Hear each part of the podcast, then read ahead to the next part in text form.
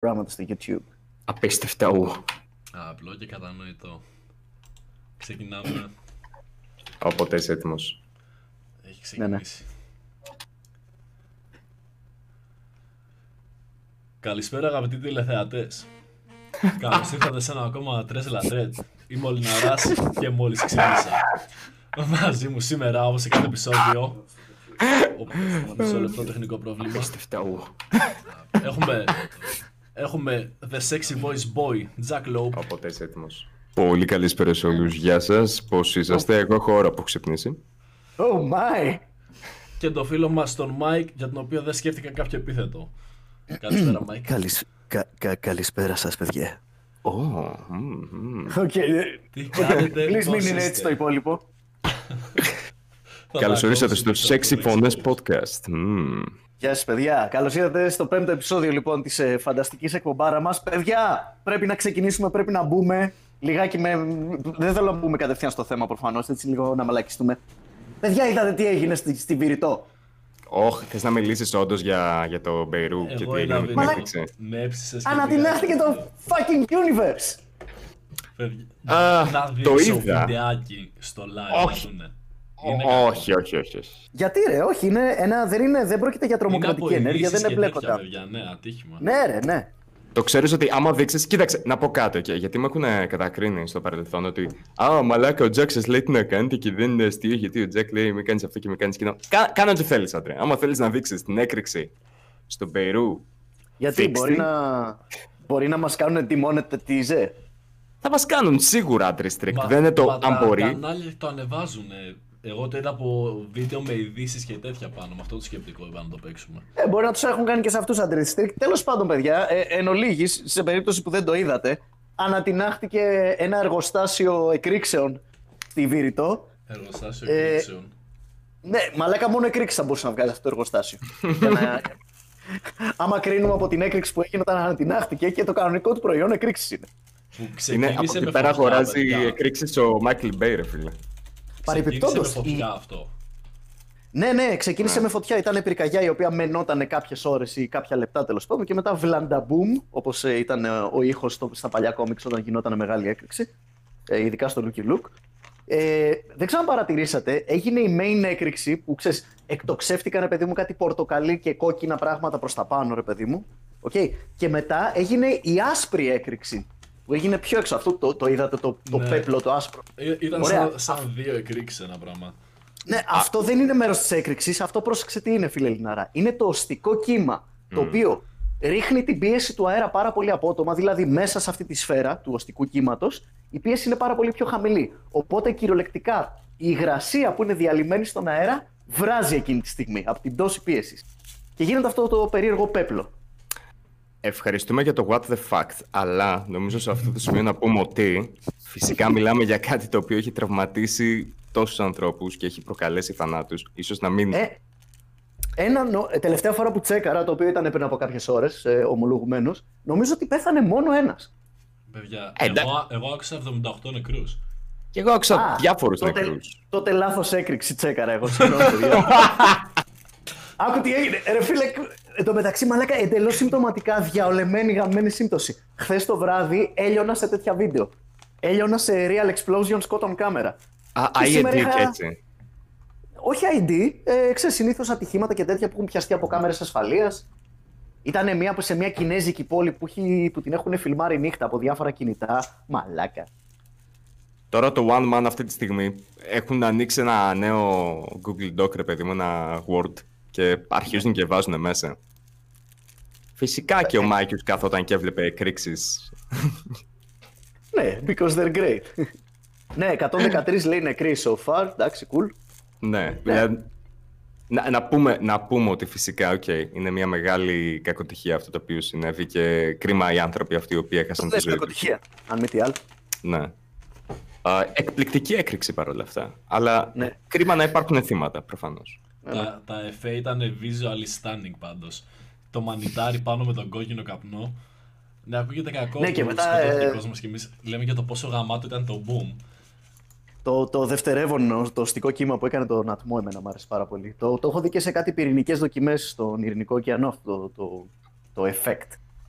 Είχε δει κανένα σας τις δοκιμές που είχαν κάνει στην, ελπίζω να μην κάνω λάθος, στη Μοχάβε την έρημο με πυρηνικά, πολύ παλιά τώρα, λέμε ξέρω εγώ το...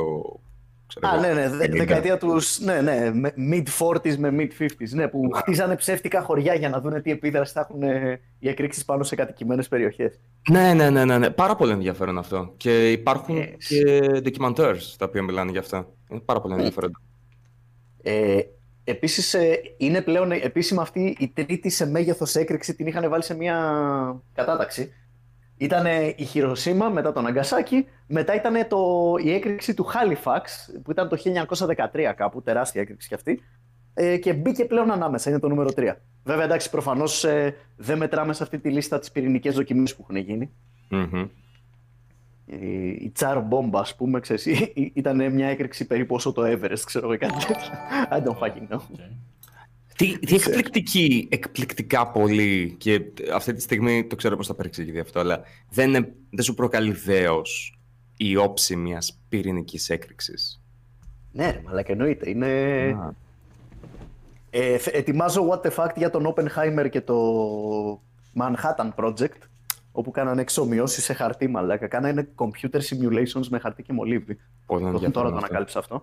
Ναι, και η ατάκα που είχε πει ο Oppenheimer όταν έσκασε η πρώτη βόμβα, η πρώτη δοκιμή κιόλας στην έρημο, που λέει σήμερα έγινα ο θάνατος, ο καταστροφέας στον κόσμο. Ναι, και γαμώ τις ατάκες φίλε, I am become death. Yeah, μαλακα, so metal. Τελείως ρε φίλε, αλλά εγώ έχω την εξής ερώτηση. Αναρωτιέσαι αν ποτέ ο Oppenheimer μπορεί να αρνιόταν να κάνει τις δοκιμές αυτές, αν ήξερε ότι θα χρησιμοποιόταν η δύναμη του ατόμου για πολεμικούς σκοπούς. Δεν νομίζω να τα αρνιόταν ρε φίλε. Είχαμε Β' Παγκόσμιο. Ήδη πετάγαμε βόμβες, ήδη κάναμε βομβαρδισμούς σε πόλεις. Κάναμε. Οι σύμμαχοι κάνανε. Τέλος σωστά. Πάντων. Ναι, εμείς δεν κάναμε τίποτα. Ναι ρε παιδί μου, αλλά έστω ήμασταν μέρος της... Μην νομίζετε εκείνο τίποτα. Ήμασταν στο team που έκανε τέλος πάντων. Αλλά ήδη βομβαρδίζανε πόλεις και ξέρεις, πολιτικούς στόχους με συμβατικές βόμβες και ξέρεις, είχαν κάνει level πάρα πολλές πόλεις. Mike, το ξέρεις ότι εμείς έχουμε όντως έχουμε ατομικές... πυρηνικές ή ατομικές, δεν θυμάμαι τι έχουμε. Πυρηνικές έχουμε στην Ελλάδα, νομίζω έχουμε. Βόμβες! Ναι, το σύστημα Δίας. Το Δίας είναι με πυρηνικά, ρε μαλάκα. Νομίζω ναι, είμαι πυρηνικά ή με ατομικά. Okay. Δεν θυμάμαι γιατί έχουν περάσει 2 χρόνια από τότε που το έψαχνα, γιατί ήθελα να κάνω ένα βίντεο πάνω σε αυτό. Αλλά ναι, είμαστε πυρηνικά capable χώρα. Είμαστε ικανοί να κάνουμε κρούση με πυρηνικά τέλος πάντων. Ακούσε Ερντογάν! Δεν νομίζω ότι θα φοβότανε με κάτι. Είμαι πολύ σίγουρος ότι και αυτός έχει. Ναι, και η Τουρκία. Και η Τουρκία είναι ικανή. Αυτός είναι και ψυχάκια σε level που δεν τον νοιάζει κιόλας δηλαδή να το κάνει όντως. Ενώ οι άλλοι θα σκεφτούν πολύ κάποια στιγμή άμα να ρίξουν κάποια τέτοια βόμβα. Αυτός μπορεί να ξυπνήσει ένα πρωί καυλωμένος και να πει ότι παιδιά, enough with your bullshit και να πάει να πετάξει. Όχι, έχουμε βάσεις της NASA εδώ πέρα στην Ελλάδα. Δεν πρέπει να είναι τόσο αυτιστικός αυτός. Του ΝΑΤΟ. Παρόλο που είναι. Του ΝΑΤΟ. Του ΝΑΤΟ, όχι της NASA. Sorry, του ΝΑΤΟ. Δεν είναι τόσο. Αλλά δυστυχώς όχι, ναι. Φαντάζεσαι. Πρέπει να στείλει με έναν Έλληνα στο διάστημα. Προτείνω Χαγιάτε. Για την ακρίβεια. Χαγιάτε και Μάγιους. Για να γίνει vlog αυτό. Εγώ θέλω να είμαι ο πρώτος που θα πιει τσιγάρο στο διάστημα. Okay. Ναι, θα είναι ο καπνός θα κυκλοφορεί μέσα στο χώρο σε μπαλίτσες και θα ρουφάς μικρές μπαλίτσες από τον αέρα. Επίσης και η μάσκα θα είναι ένα μόνιμο hotbox όλη την ώρα. Ό,τι καλύτερα θα δίνει. Α, ναι, μπράβο, σωστά. Η στολή σου όταν θα βγαίνεις για επισκευές απ' έξω, ρε παιδί μου, ναι, το Jambers θα είναι θολό. Θα είναι Jay and Silent Bob Go to Space. Ναι, πραγματικά. Ή Cheech and Chong για τους πιο παλιούς. Ω, τι μου θύμισες τώρα. Έτσι, μαλάκα. Είχαμε τα δύο μας πρώτα μικρά donate, αν δεν κάνω λάθος. Είχαμε δύο πρώτα και είχαμε και ένα πρωτού ξεκινήσουμε το live από τον Τζορτζ Λιόντα με 2€ super chat. Κάτσα να πάρω την πρωτιά, λέει, ήθελα να κάνει το πρώτο donate. Το δεύτερο ήταν από τον Hermes με 1 λίρα, χωρίς μήνυμα πάλι super chat. Και άλλο ένα 2€ super chat από Βαγγέλη Βλαχάκη, χωρίς κανένα μήνυμα επίσης. Και να καλωσορίσουμε και το The Crusher. Καλησπέρα, ευχαριστούμε και πολύ στα παιδιά για τα donate. Πάμε έτσι δυνατά, κάντε όλοι ένα like, είμαστε μόνο 200 like και έχουμε 600 άτομα μέσα. Για πάμε λίγο να ανεβαίνουμε. Ειδικά όταν θα πάμε στο κυρίως θέμα, πιστεύω, το οποίο είναι πιασάρικο θεματάκι, ομολογουμένως δεν είναι τόσο τοπικό αυτή τη στιγμή, σε χρονικά πλαίσια, διότι έχει καιρό να γίνει κάποιο είδους κοινωνικό πείραμα. Νομίζω δεν κάνουν τώρα τελευταία κοινωνικά πειράματα. Τώρα είναι... με τον κορονοϊό έχει πέσει το κοινωνικό το πείραμα. Αν και έχουμε ένα παράδειγμα κορώνας και πειράματος, το οποίο το έχει κάνει ένα παιδί. Και θα μιλήσουμε νομίζω για αυτό, σωστά. Ένα από αυτά που έστειλες, έτσι. Ναι, ναι. Και έχω να πω για ένα που παίζει να μην το ξέρετε, παιδιά. Ένα που έκανε μια γυναίκα. Αλλά... όπως πάντα, στείλτε μας και εσείς στο chat, άμα θέλετε και να σχολιάσουμε κάποιο. Σώση και Αλέξη. Μάγκες, νομίζω έχεις και μια δεύτερη είδηση, γιατί έχεις πει ότι έχεις να πεις δύο νέα. Έχω μια μικρή είδηση, εντάξει, πέρα από την έκρηξη που ανατείναξε το σύμπαν ολόκληρο, παιδί μου, έχω μια είδηση από την προηγούμενη εβδομάδα, την οποία προσπάθησα, ερεύνησα και αυτή τη βδομάδα, αλλά κανείς δεν έχει ασχοληθεί εκ τότε, είμαι ο μόνος που ασχολείται. Mm-hmm. Αλλά είναι κλασικά. Λοιπόν, η άχρηστη είδηση του Μιχάλη για αυτή την εβδομάδα είναι από την προηγούμενη. Λοιπόν, 25 Ιουλίου συγκεκριμένα έγινε το εξής. Λοιπόν, παιδιά, βρισκόμαστε στο Golf and Games Family Park, στο Memphis του Tennessee, όπου mini golf, παιδική χαρά, τραμπολίνα, ξέρεις τώρα, τέτοια φάση. Mm-hmm. Το απόγευμα λοιπόν της 25ης Ιουλίου, εκεί που όλα έβαιναν καλώς, άρχισαν να καταφτάνουν στο πάρκινγκ κυριολεκτικά εκατοντάδες αμάξια και minivan. Και τι γινόταν, γονείς άφηναν τα παιδιά τους στο πάρκινγκ και fucking φεύγανε. Οκ. Okay. Mm-hmm. Και μέχρι που μαζεύτηκαν 300 με 400 γαμημένα παιδιά στο πάρκινγκ του Mini Golf and Games Family Park. Και, Lord of the Flies. Ναι, έγινε λίγο, ναι, εντάξει, όχι ακριβώς, αλλά έγινε λίγο mob, ρε παιδί μου, εκεί πέρα, λίγο όχλος. Άρχισε, ρε παιδί μου, να γίνεται λίγο... τώρα γάμισε με, βάλε 100 έφηβους σε μια αίθουσα και δες τι γίνεται. Mm-hmm. Σε 10 λεπτά θα έχουν πλακωθεί. Οπότε ένα άτομο άρχισε να πετάει λοιπόν κροτίδες ή πυροτεχνήματα στο πλήθος. Ξεκινάει ένα τύπου stampede σαν το Lion King, αρχίζουν και τρέχουν όλα τα κολόπεδα στο πάρκινγκ. Okay. Όσο τα πιτσιρίκια τρέχουν πανικόβλητα, ένα 13χρονο ξεριζώνει φυτά και τα πετάει σε ένα αμάξι. Οπότε ο προϊστάμενος μέσα στο μαγαζί ακόμα είναι σχετικά okay, στο πάρκινγκ είναι της καριόλας. Μέσα στο μαγαζί λοιπόν ο προϊστάμενος λέει: Παι, μαλάκες, κλείνουμε, ήδη παραβιάζουμε τα μέτρα της κορώνας. Mm-hmm. Πελάτες λοιπόν, πιτσιρίκια φωνάζουν για επιστροφή χρημάτων. Το μαγαζί λέει ότι οι μάρκες χρησιμοποιούνται κανονικά την επόμενη φορά και τότε, παιδιά, ξεχυλίζει το ποτήρι. Αρνείται να δώσει επιστροφή χρημάτων και ξεσπάει γαμημένο riot μέσα στο Golf and Games Family Park. Μια πενταδιά. Ναι. Και έχεις τώρα μια πενταδιά παιδιά που σμπρώχνουν το μάνατζερ και κυκλώνουν το ταμείο. Πανικόβλητοι τρεις υπάλληλοι, οι οποίοι είναι και αυτοί 18χρονοι, ρε παιδί μου, έτσι.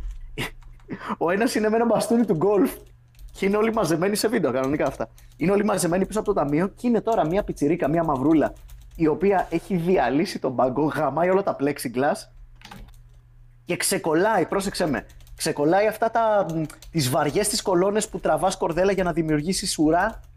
Πώς είναι αυτό που έχουν στα αεροδρόμια και στα σινεμά. Παίρνει μαλάκα μια τέτοια κολόνα και την πετάει πτάμενη πάνω σε μια ταμιακή μηχανή, τα κάνει μπουρδέλο. Το προσωπικό τρώει στη μούρη κάτι dispenser χαρτοπετσετών, ταμιακές μηχανές, τέλος πάντων τρέχει να κρυφτεί στο υπόγειο. Και τελικά ερεμούν τα παιδιά σιγά σιγά, το σπάνε κυριολεκτικά και μεταφορικά. Και η μόνη προσαγωγή που έγινε ήταν ο μικρός που πέταγε, ο 13χρονος που πέταγε φυτά σε αμάξια. Και ο υπεύθυνος του μαγαζιού λοιπόν, στον οποίο έστειλα προσωπικό email αλλά δεν μου έχει απαντήσει ακόμα. Κρίμα. Του ζήτησα λεπτομέρειες, ακόμα με αγνοεί. Ο Άρον Μπος. Boss, B-O-S-S. Είναι το αφεντικό. Και επίσης το επιθετό του είναι το αφεντικό. Boss. Όλα είναι. Η υπόθεση βρωμάει από χιλιόμετρα, φίλε Τζακ, μαζί σου. Η φάση ήταν flash mob από ό,τι φαίνεται, γιατί βρήκε στοιχεία ότι είχε συντονιστεί μέσα από τα social media.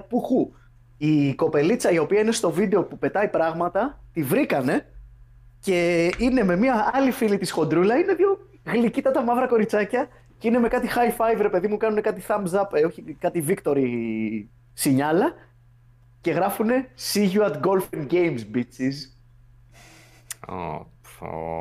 Έχει πάει κανένα σας ποτέ Βραζιλία? I have not. Στη Βραζιλία συμβαίνει αυτό. Στη Βραζιλία τα μικρά παιδάκια, είναι να τα φοβάσαι. Γιατί? Επικοινωνούν.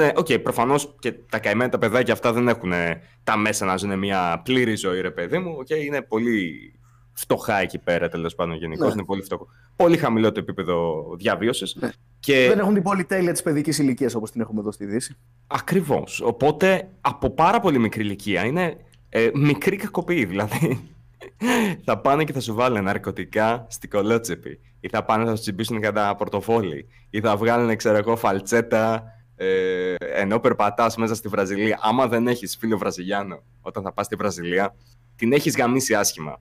Θα στην πέσουνε... Αλλά τα παιδιά δεν μπλέκεις. Ναι, δεν μπορείς και να τα δείρεις κάτι. Σε φάση να φωνάξεις από τον παράθυρο, παιδιά, μην κάνετε φασαρία επειδή παίζουν μπάλα στον δρόμο, και να σου πετάξουν μία μπάλα στο μπαλκόνι και να γράφει It's coming, ξέρω εγώ. Ναι, με ξηραφάκια πάνω. Ναι. Παιδιά, μια και μιλάμε για ξύλο παιδιά. Έχει μια εκπληκτική σκηνή το Extraction, δεν ξέρω αν το έχετε δει. Το Extraction, παιδιά, με τον Chris Hemsworth που είναι στο Netflix. Μία από τις σκηνές δράσης που πρέπει να εξολοθρεύσει. Κλασικά, ρε παιδί μου, είναι τύπου John Wick ταινία. Έχει ξύλο John Wick που ένας τύπος εξολοθρεύει πολύ κόσμο ταυτόχρονα. Με close quarter combat. Και μία από αυτές τις σκηνές, παιδιά μου, οι εχθροί του είναι γύρω στα 5-6 παιδιά. Και μοιράζει κάτι χαστούκάρες ο Chris Hemsworth. Είναι εκπληκτική σκηνή, μαλάκα. Πρέπει να το δούμε αυτό.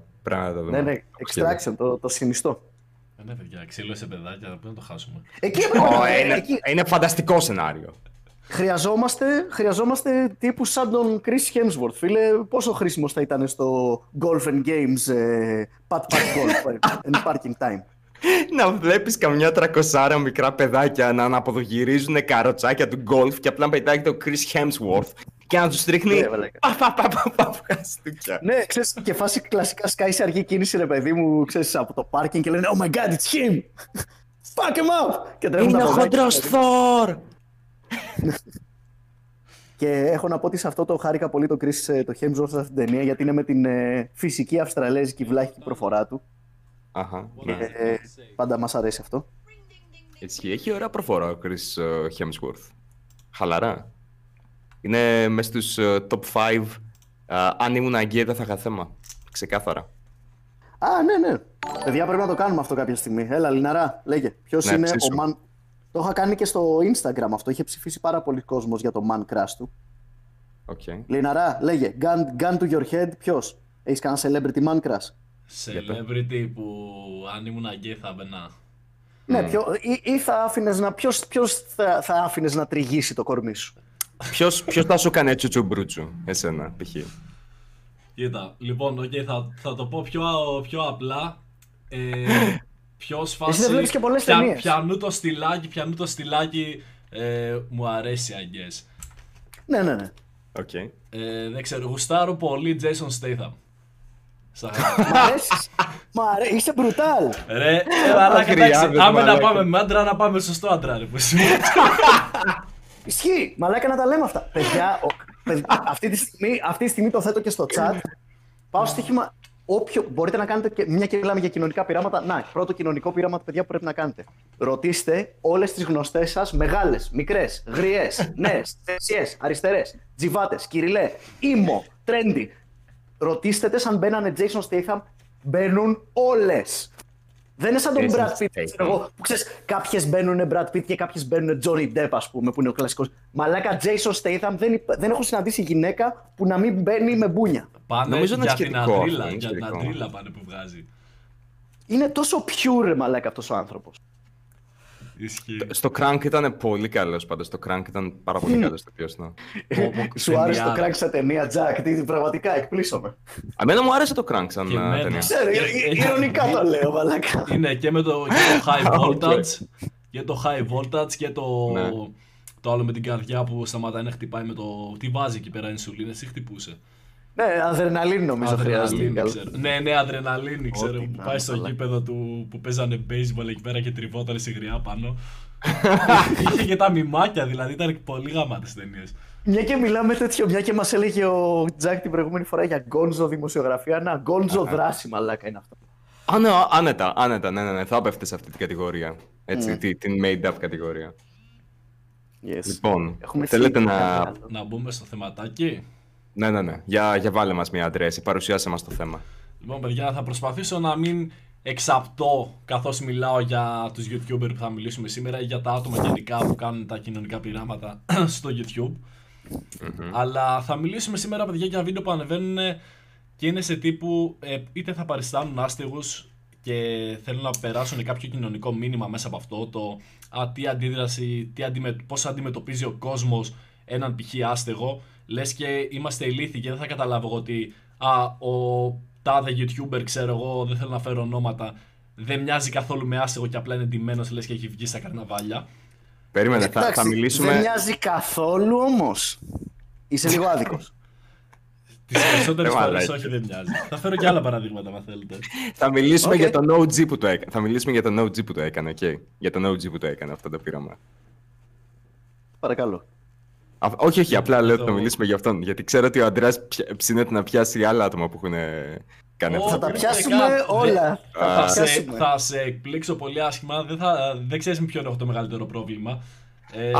Πρωτού μπούμε να πούμε άλλο ένα super chat από τον Φορσάκο με καλησπέρα, 2 ευρώ στο super. Και έχουμε ακόμα έτσι, πάμε να ρολάρει. Από JZ Chip σε PayPal, 1 ευρώ donate να πάρεις μια τριότητα κουρού και ρασμένη.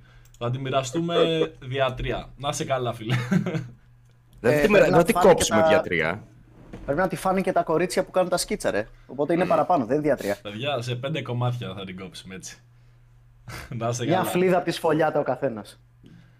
Λοιπόν, πώς θέλετε να ξεκινήσουμε? Θέλετε να πω εγώ τα παραδείγματα που μου τη δίνουν και να φέρω, ένα σκεπτικό που έχω πάνω στο όλο θέμα? Η δικιά μου πρόταση είναι η εξής. Ας φέρει ο καθένας από εμάς από ένα κοινωνικό πείραμα, σαν παράδειγμα, και μετά μπορούμε να συζητήσουμε το ποιο είναι το πρόβλημα που έχει ο καθένας μας με τα κοινωνικά πειράματα. Ωραία. Και πόσα λίτρα εμετώ, ρε παιδί μου, στα πόσα λίτρα εμετού σταματάει ο καθένας. Okay. Ωραία. Εγώ μαζί με το δικό μου παράδειγμα έχω και ερώτημα, αλλά θα πούμε τα παραδείγματα και μετά θα πούμε σε ερωτήσεις. Okay. Σχετικά πρόσφατα, το βίντεο είναι πιο παλιό όμως, αλλά είδα βιντεάκι της Μαρίας Καλογεροπούλου από το Προχωράμε, στο οποίο βγήκε έξω με μία μαντήλα προσπαθώντας να δείξει το βίντεο το τι αντιμετώπιση έχει μία γυναίκα με μαντήλα. Την άλλη φορά όμως, ρε φίλε, λέγαμε για τον Τζέφρι Έπστιν, ήταν λίγο πιο σοβαρό. Εκεί δεν το καταλάβεις. Είχαμε λόγο να μας ρίξουν the powers that be. Κάτσε, ακόμα δεν έχει ανοίξει. Παιδιά, είναι συνδεμένο. Όχι, έχει ανοίξει. Έχει ανοίξει, ναι. Α, όχι, κάτσε, ξανά πέσε. Τι γίνεται, ρε παιδιά? Γιατί και κάθε φορά το πιάνω. Χωρίς αστεία, γιατί δεν είναι ότι δεν έχουμε ίντερνετ ή οτιδήποτε. Και δεν πέφτουν τα άλλα stream, ρε φίλε. Κάνουμε stream που θα βρίσω μέσα, θα γίνει χαμός. Όχι, όχι, δεν είναι κάποιο. Είναι θεματάκι το YouTube, μερικές φορές το παθαίνει αυτό. Βρίσκει ώρες πάντως, έτσι. Περίμενε. Τώρα είσαι πάλι up αυτή τη στιγμή. Τώρα μας ακούνε πάλι, ναι. Το βλέπω και από το άλλο το PC που σταματάει να κάνει το buffering. Ναι. Καλησπέρα, καλώς ήρθατε σε ένα ακόμα τρες λατρέτ. Από εδώ, Αντρέα, δεν μπορούμε να ρισκάρουμε να ξαναπείς το όνομα. Θα τη λες από εδώ και πέρα μια καλύφα ή μια καλύβα, για την ακρίβεια, γιατί δεν φτάνει και μια καλύφα. Ωραία, μια καλύβα, ναι, μ' αρέσει. Οπότε μια καλύβα, κάτσε, έβαλε, η μια καλύβα βγήκε έξω μεταμφιεσμένη, ρε παιδί μου, μαντιλομουσουλμάνα, για να δείξει ότι ο κόσμος γενικά. Και τι έκανε ακριβώς, ποιο ήταν το πείραμα? Τριγινούσε στον δρόμο. Τριγινούσε απλά στον δρόμο. Δεν πήγαινε να κάνει interact αυτή με κάποιο άτομο συγκεκριμένα. Και απλά εξηγούσε στο βίντεο το πώς νιώθει τα βλέμματα πάνω της. Μα δεν φαίνεται να είναι από Μέση Ανατολή! Επίσης δεν είναι πείραμα, τι πάει να πει? Θα βγω έξω και θα σας πω ότι νιώθω αυτό. Και στήκαμε για το τι νιώθεις. Και το ότι ψιθυρίζαν, ας πούμε, για εκείνη και... Ναι, το οποίο πιστεύω ότι άμα δεν φορούσε τη μαντήλα θα μιλούσαν παραπάνω για αυτήν από ότι με τη μαντήλα. Μήπως ψιθυρίζανε για την τύπισσα η οποία βγήκε έξω με έναν κάμεραμαν ακριβώς δίπλα της και ψιθυρίζει το γεγονός ότι ψιτ, παίζει να γυρίζουν βίντεο δίπλα μας. Γάμο το δεν θυμάμαι, παίζει να έχει και αυτή η ίδια την κάμερα πάνω της. Την είχε πάνω της, αν θυμάμαι καλά, και πέρα από αυτό είναι μια κοπελίτσα η οποία δεν είναι από τη Μέση Ανατολή, δεν μοιάζει να είναι, ξέρω εγώ, από Μέση Ανατολή ή οτιδήποτε άλλο, ρε παιδί μου, από κάποια μουσουλμανική χώρα. Ναι, γεια σου. Οπότε είναι η γκάιτζιν, η λευκή που έχει βάλει ένα χιτζάμπ από πάνω και... Είναι, αλλά και τη βλέπαν και λέγανε τι κάνει αυτή, κάνει cosplay, ξέρω εγώ, δηλαδή για μένα. Ήρθε το Halloween.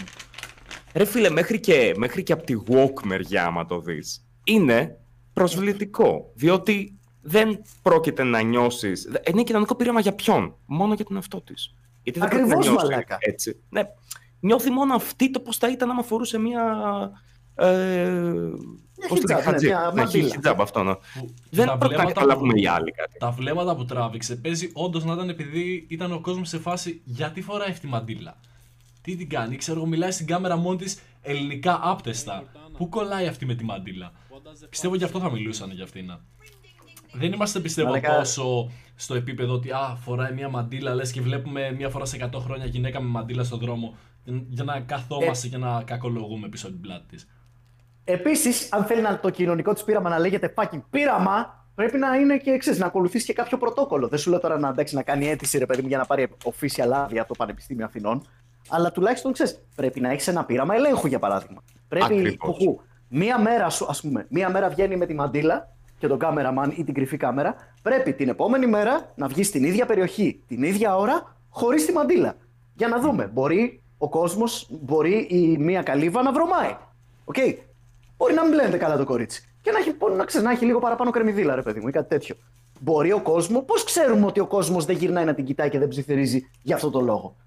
Πρώτα απ' όλα, δεν έχουμε καν το ίδιο σύνολο ατόμων για οποιοδήποτε group κι άμα είναι αυτό. Είτε είναι το group ελέγχου, είτε είναι το group στο οποίο γίνεται το πείραμα. Για μένα σου το λέω, πρόβλημα. Εσύ έλεγες να βγει την άλλη. Ναι, αλλά δεν μπορεί να βγει την άλλη μέρα τους ίδιους ανθρώπους. Εγώ σου λέω θα το χαρίσω αυτό, ρε παιδί μου. Δεν θα είμαι τόσο αυστηρός. Ότι μπορείς να έχεις διαφορετικούς ανθρώπους, απλά αρκεί να το κάνεις στην ίδια γειτονιά για να έχεις περίπου το ίδιο δημογραφικό. Αυτό μπορεί να ελέγξει πλαγίως το δημογραφικό, βέβαια, κάνοντας το εξής. Θα μπορούσε να έχει διαφορετικά στοιχεία, ρε παιδί μου, κάνοντας το εξής. Το να πάει σε μια συγκεκριμένη περιοχή που έχει ένα αλφα δημογραφικό, ας πούμε, π.χ. πηγαίνει στα Εξάρχεια για να δει άτομα τα οποία μένουν στα Εξάρχεια, τι είδους, πώς θα αντιδράσουν σε αυτό, και μετά πηγαίνει, ας πούμε, σε μια πολύ... πηγαίνει στη Λούτσα και να δει πώς θα αντιδράσουν στη Λούτσα εκεί. Προφανώς δεν πρόκειται να έχεις ακριβώς τα τέλεια στοιχεία και το ακριβές δημογραφικό, αλλά είναι καλύτερο από να πεις ναι, βγήκα βόλτα στο μοναστηράκι, δεν έχω ιδέα τι είδους άτομα θα περάσουν από εκεί, διότι το μοναστηράκι, επειδή είναι μια εμπορική περιοχή, μπορείς να έχεις άτομα από πολλούς διαφορετικούς, πολλά διαφορετικά στρώματα. Οπότε δεν μπορείς καν να ελέγξεις. Αν το επαναλάβανε στην επόμενη μέρα, παίζει να έχεις τελείως διαφορετικά αποτελέσματα. Ναι, αυτό ακριβώς. Δηλαδή δεν σκέφτονται καν το πώς θα έπρεπε να λάβουν τα στοιχεία. Οπότε το κοινωνικό πείραμα αυτό και γενικώς αυτά τα κοινωνικά πειράματα, η δικιά μου ερώτηση είναι το εξής. Για ποιους ακριβώς γίνονται? Και επειδή είναι βίντεο στο YouTube και δεν μπορείς να βάλεις όλη τη διάρκεια του κοινωνικού πειράματος, γιατί θα ήταν πολύ μεγάλο, δεν θα το βλέπανε και όλα αυτά, και δεν μπορείς να βάλεις τις extreme αντιδράσεις, πόσο είναι στην πραγματικότητα κοινωνικό πείραμα και όχι επιβεβαίωση των αντιλήψεων του ατόμου που έχει δημιουργήσει το κοινωνικό πείραμα αυτό. Σχεδιάζει ακριβώς. Πρώτα σκάει η άποψη. Η μία καλύβα είχε βγάλει το πόρισμα πριν καν βγει από την πόρτα της για να φιλμάρει. Mm-hmm. Ξεκάθαρα. Και από τη στιγμή που δεν έχει δείξει με την κάμερα, όντως, παιδιά, απλά άνοιγε την κάμερα και έλεγε έγινε αυτό και αυτό. Απλά και μόνο ήταν έξω, είχε πλάνα απ' έξω. Τη στιγμή που δεν γινόταν αυτά που μας εξηγούσε ότι έζησε με αυτή τη μαντήλα, ας πούμε, πάνω της. Κάτσε, περίμενε. Η τύπισσα απλά διηγούτανε. Διηγούταν σε φάση, κάποια στιγμή με κοίταξε ένας και ήταν κάπως. Υπήρχανε κάτσα, ας πούμε, ή δεν θυμάμαι αν είχε κάποιο σημείο που να μην δείχνει, δεν έδειξε πρόσωπα, ας πούμε, αλλά δεν θυμάμαι αν είχε κάποιο σημείο που λέει τώρα με κοιτάει κάποιος. Αλλά δεν έχεις σε κανένα σημείο απόδειξη ότι όντως την κοιτάει κάποιος ή τη δείχνει με το δάχτυλο. Και το συμπέρασμα ποιο ήταν by the way, το πόρισμα αυτού του φοβερού και καλά οργανωμένου πειράματος. Ξεκάθαρα ότι είμαστε ρατσιστές όλοι και όποια φορά η μαντήλα την κοιτάμε περίεργα και μιλάμε για αυτή, να ξέρεις, ψήθηκες. Κάτσε, περίμενε. Όποια φορά η μαντήλα την κοιτάμε περίεργα. Πώς πήγε από εκεί στο είμαστε ρατσιστές? Αυτό είναι τόσο ανόητο. Διότι θα μπορούσα εγώ να πάρω μια δικιά μου ανέκδοτη περίσταση. Γιατί αυτό ακριβώς είναι. Δεν είναι κοινωνικά πειράματα αυτά που κάνουν στο YouTube. Είναι ανέκδοτες ή εκδομένες μερικές φορές περιστάσεις. Θα μπορούσα να βγάλω μια κάμερα, να είμαι εγώ έξω, να είναι. Γιατί υπάρχουν πολλές κοπέλες οι οποίες θα φορέσουν μαντήλα, χιτζάπ, όλα αυτά. Και έχει τύχει πάρα πολλές φορές να μην γυρίζει να κοιτάξει κανένας. Πέρα από το είναι κάτι το οποίο δεν βλέπουμε συχνά και κάποιος μπορεί να κοιτάξει. Που συγγνώμη, αυτό δεν είναι ρατσιστικό. Είναι λογικό να υπάρχει μια ανθρώπινη περιέργεια. Και εμένα με κοιτούσαν περίεργα στην Αφρική που ήμουνα. Δεν πιστεύω ότι ήταν ρατσιστές. Με κοιτούσαν περίεργα γιατί είμαι άσπρος και. Δεν έχουν συνηθίσει. Πλήρως αποδεκτό. Λογικό είναι, πιστεύω. Δεν είναι κάτι το περίεργο. Εγώ δεν έχω παρατηρήσει ποτέ να έχει ανοίξει ρουθούνη ή να ή το οτιδήποτε. Σίγουρα συμβαίνει, αλλά όχι τόσο συχνά.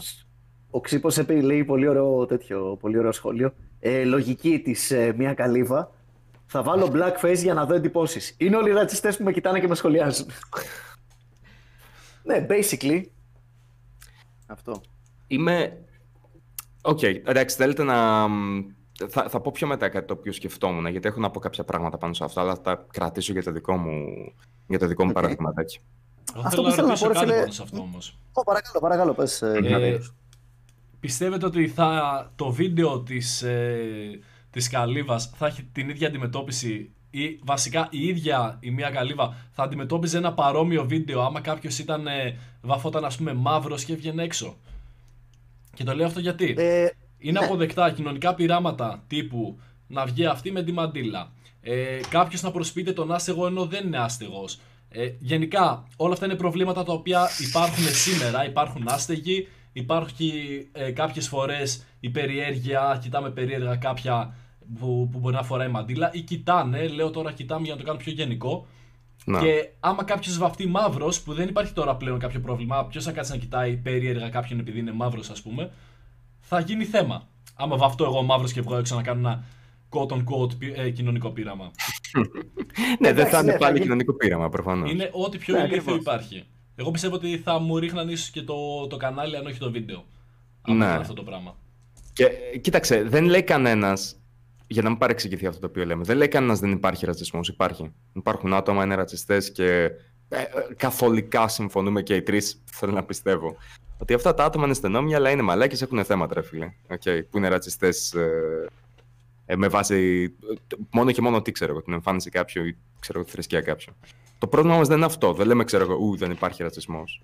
Το πρόβλημα είναι ότι αυτά τα άτομα, τα οποία δεν ξέρουν πώς να διεξάγουν ένα κοινωνικό πείραμα, δεν τους νοιάζει να διεξάγουν ένα κοινωνικό πείραμα, προβάλλουν και προωθούν συγκεκριμένες απόψεις, οι οποίες τυχαίνει να ακολουθούν τις σκέψεις που είχαν ήδη εξ αρχής. Και νομίζω ότι αυτό προσωπικά από μόνο του δεν βοηθάει το να βρεθούν πραγματικές λύσεις. Όχι, τις περισσότερες φορές είναι προς όφελος του ατόμου το οποίο διεξάγει το πείραμα.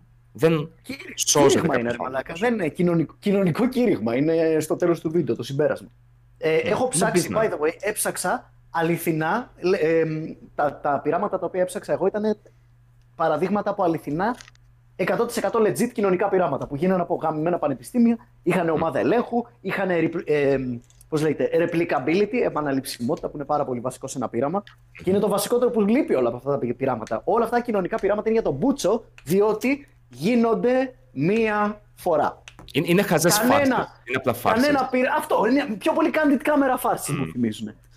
Ένα αληθινό κοινωνικό πείραμα, ας πούμε, που είναι το πείραμα του Milgram, για παράδειγμα, που είχε γίνει σε ένα πανεπιστήμιο τέλος πάντων, όπου ήταν αυτός ο ψυχολόγος ο κύριος Milgram, ο οποίος καθοδηγούσε και καλά, είχε πει στους συμμετέχοντες να κάνουν ένα ερωτηματολόγιο σε έναν άλλο άνθρωπο και κάθε φορά που θα απαντούσε λάθος θα έπρεπε να του κάνουν ένα μικρό ηλεκτροσόκ.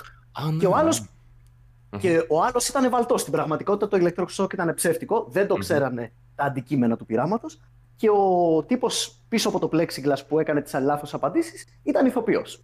Okay. Και το πείραμα διαπίστωσε, δεν μπήκε με σκοπό να διαπιστώσει κάτι ο κύριος, by the way. Μπήκε να δει τι θα γίνει. Άλλο ένα σωστό τέτοιο ενός πειράματος, σωστή προσέγγιση. Ακριβώς. Και στην ουσία διαπίστωσε το εξής. Όταν τους είχε αφήσει μόνους τους, μόνο τον τύπο που έκανε τις ερωτήσεις, που ήταν το πειραματόζω και τον ηθοποιό, ο τύπος που έκανε τις ερωτήσεις, ο άλλος απαντούσε επίτηδες λάθος, οπότε έπρεπε να αναγκαστεί το πειραματόζω να του κάνει ηλεκτροσόκ.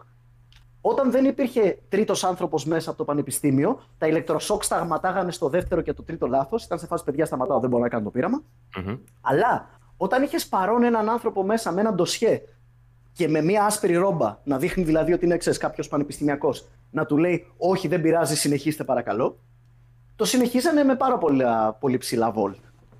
Οπότε ξέρεις, το συμπέρασμα είναι, ας πούμε, ότι οι άνθρωποι έχουν μια τάση να υπακούν τυφλά εντός εισαγωγικών κάποια authority figures, κάποιες φιγούρες εξουσίας, ρε παιδί μου, ή κύρους. Το οποίο και πάλι, είδες, είναι αυτό το πείραμα, είναι τόσο καλά οργανωμένο. Το στήσανε με σωστό πείραμα ελέγχου, και ενεργό πείραμα, κάνανε επαναλήψεις και πάλι δεν μπορείς να βγάλεις εύκολα πόρισμα από αυτό το πράγμα. Μα προφανώς το θέμα ποιο είναι νομίζω με τα πειράματα, το ότι για εμένα έχουν δύο διαφορετικές φάσεις. Έχεις την φάση κατά την οποία θα συλλέξεις τα στοιχεία, το οποίο είναι το μόνο πραγματικά αντικειμενικό μέρος της έρευνας. Τα δεδομένα. Τα μοτίβα που θα δεις στην ανθρώπινη συμπεριφορά. Τα μοτίβα της ανθρώπινης συμπεριφοράς, πόσο συχνά επαναλαμβάνονται όλα αυτά. Και μετά έχεις το εξής, το οποίο είναι άκρως υποκειμενικό. Έχεις εξήγηση. Ακριβώς. Την ερμηνεία των στοιχείων που έχεις μαζέψει. Γιατί μου αρέσει να το λέω αυτό αρκετά συχνά και το λέω γιατί το πιστεύω. Μην μπερδεύεστε και το chat το οποίο ακούει. Το ότι τα δεδομένα ναι, είναι μια χαρά αντικειμενικά. Όταν ένας άνθρωπος θα πάρει αυτά τα δεδομένα και θα τα χρησιμοποιήσει για να πει αυτό το οποίο σκέφτεται, εκεί μετά μπαίνουμε στον χώρο της υποκειμενικότητας. Ο κάθε άνθρωπος. Και να πω κάτι. Ο χώρος της υποκειμενικότητας είναι επειδή τα συγκεκριμένα πειράματα αφορούν ανθρώπους. Ναι. Δηλαδή δεν αφορούν ηλεκτρόνια, γαλαξίες, σφαίρες που πέφτουν σε κεκλειμένα επίπεδα. Δεν αφορούν άψυχα πράγματα που κάθε φορά θα συμπεριφέρονται ακριβώς το ίδιο. Ναι. Όλα τα ηλεκτρόνια στον πλανήτη γίνουν ολόιδια. Γι' αυτό και η πυρηνική φυσική είναι τόσο εύκολη εντός εισαγωγικών. Αλλά όλοι οι άνθρωποι όχι απλά είναι διαφορετικοί, ο ίδιος άνθρωπος είναι διαφορετικός ανάλογα αν θα κάνεις το social experiment το πρωί ή το βράδυ. Ανάλογα με τα κέφια του, ισχύει πάρα πολύ αυτό. Ναι, μαλάκα, και πρέπει τώρα εσύ από αυτή τη συλλογή δεδομένων και τα μοτίβα τα οποία βγήκανε μέσα από την επεξεργασία των δεδομένων να προχωρήσει το βήμα 3, το οποίο είναι συμπεράσματα για τα περιεχόμενα της ψυχής του άλλου. Αυτό είναι το πιο μεγάλο άλμα που έχω ακούσει στη ζωή μου. Ναι, γενικώς καλό είναι. Και η κυρία Καλίβα, το άλμα της είναι από βλέμματα, από κάποια βλέμματα κάποιων περαστικών, συμπέρασμα, η ψυχή τους είναι ρατσιστική. Πού το είδες, μωρή? Ούτε μάντησα να ήταν, πραγματικά. Ναι. Θα μπορούσε πολύ απλά να λέει, θα μπορούσε να λείπει το πρώτο βήμα. Θα μπορούσε να πει, προφανώς. Είμαστε όλοι ρατσιστές. Γιατί έτσι λέω. Είναι εξίσου καλή εξήγηση για το πείραμα που έδωσε. Για μένα το πρόβλημα είναι όταν έχεις αυτά τα άτομα τα οποία θα πάρουν τα δεδομένα που είναι αντικειμενικά και μετά θα πλασάρουν ότι και η ερμηνεία τους είναι αντικειμενική. Δεν είναι ποτέ. Αυτό απλά να το γνωρίζετε. Okay. Μην πέφτετε στην παγίδα του. Δες, να μερικά στοιχεία. Okay. Η εξήγηση είναι που μετράει και η εξήγηση είναι κάτι τελείως διαφορετικό. Να πούμε και για το δεύτερο αληθινό κοινωνικό πείραμα, το οποίο ξέρεις πάρα πολύ διάσημο επίσης, έχει γίνει και πολλές φορές ταινία. Είναι το πείραμα του Στάνφορντ, το πείραμα φυλακής του Στάνφορντ. Το οποίο είχε γίνει και η πιο πρόσφατη γερμανική ταινία, Das Experiment, εκεί early 2000s. Πάρα πολύ ωραία ταινία παρεπτόντως, να τη δείτε παιδιά μου. Ένας καθηγητής λοιπόν στο Στάνφορντ μετέτρεψε το υπόγειο του πανεπιστημίου σε ψεύτικη φυλακή. Και είχε λοιπόν γύρω στους 20 εθελοντές, 10 κρατούμενοι και 10 φύλακες και 10 κρατούμενοι. Και τους είπε, θα κάνουμε pretend για 20 μέρες ότι είμαστε αληθινή φυλακή. Αλλά θα κάνετε κανονικά το ρόλο σας. Σας δίνω εγώ εξουσία. Μike, λες για την ταινία αυτή είναι από το τέλος μετά και οι φύλακες την είχαν δει ότι όντως είναι φύλακες. Ναι. Την έχω δει όντως είναι ταινία. Ναι, παιδιά, να ξέρετε, εντάξει, έχει κάνει κάποιες υπερβολές η ταινία προς το τέλος, αλλά στην αρχή όντως γίνανε αυτά. Τα πρώτα σημάδια βίας και στο αληθινό πείραμα στο Στάνφορντ ήταν σε λιγότερο από 24 ώρες. Που άρχισαν όλοι να παίρνουν το ρόλο τους υπερβολικά στα σοβαρά, να αγνοούν πλήρως ότι πρόκειται για πείραμα και πρόκειται για pretend.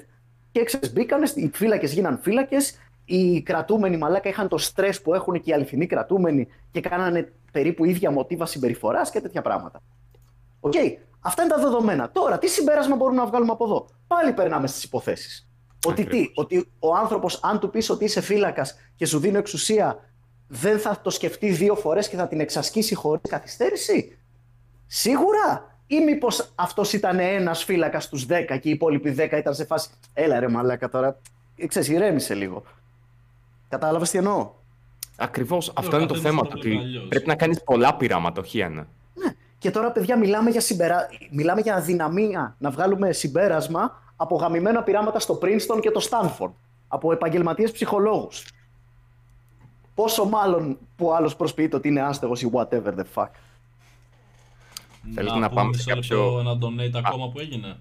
Ναι, Τζατζή Παπάιντο, 11 ευρώ και 6 λεπτά χωρίς κάποιο μήνυμα. Ευχαριστούμε πολύ, Παπάιντο. Merci. Αυτό έχουμε. Πάμε όλοι like και ερωτήσεις σε super chat να γουστάρουμε. Στοριάστε μας.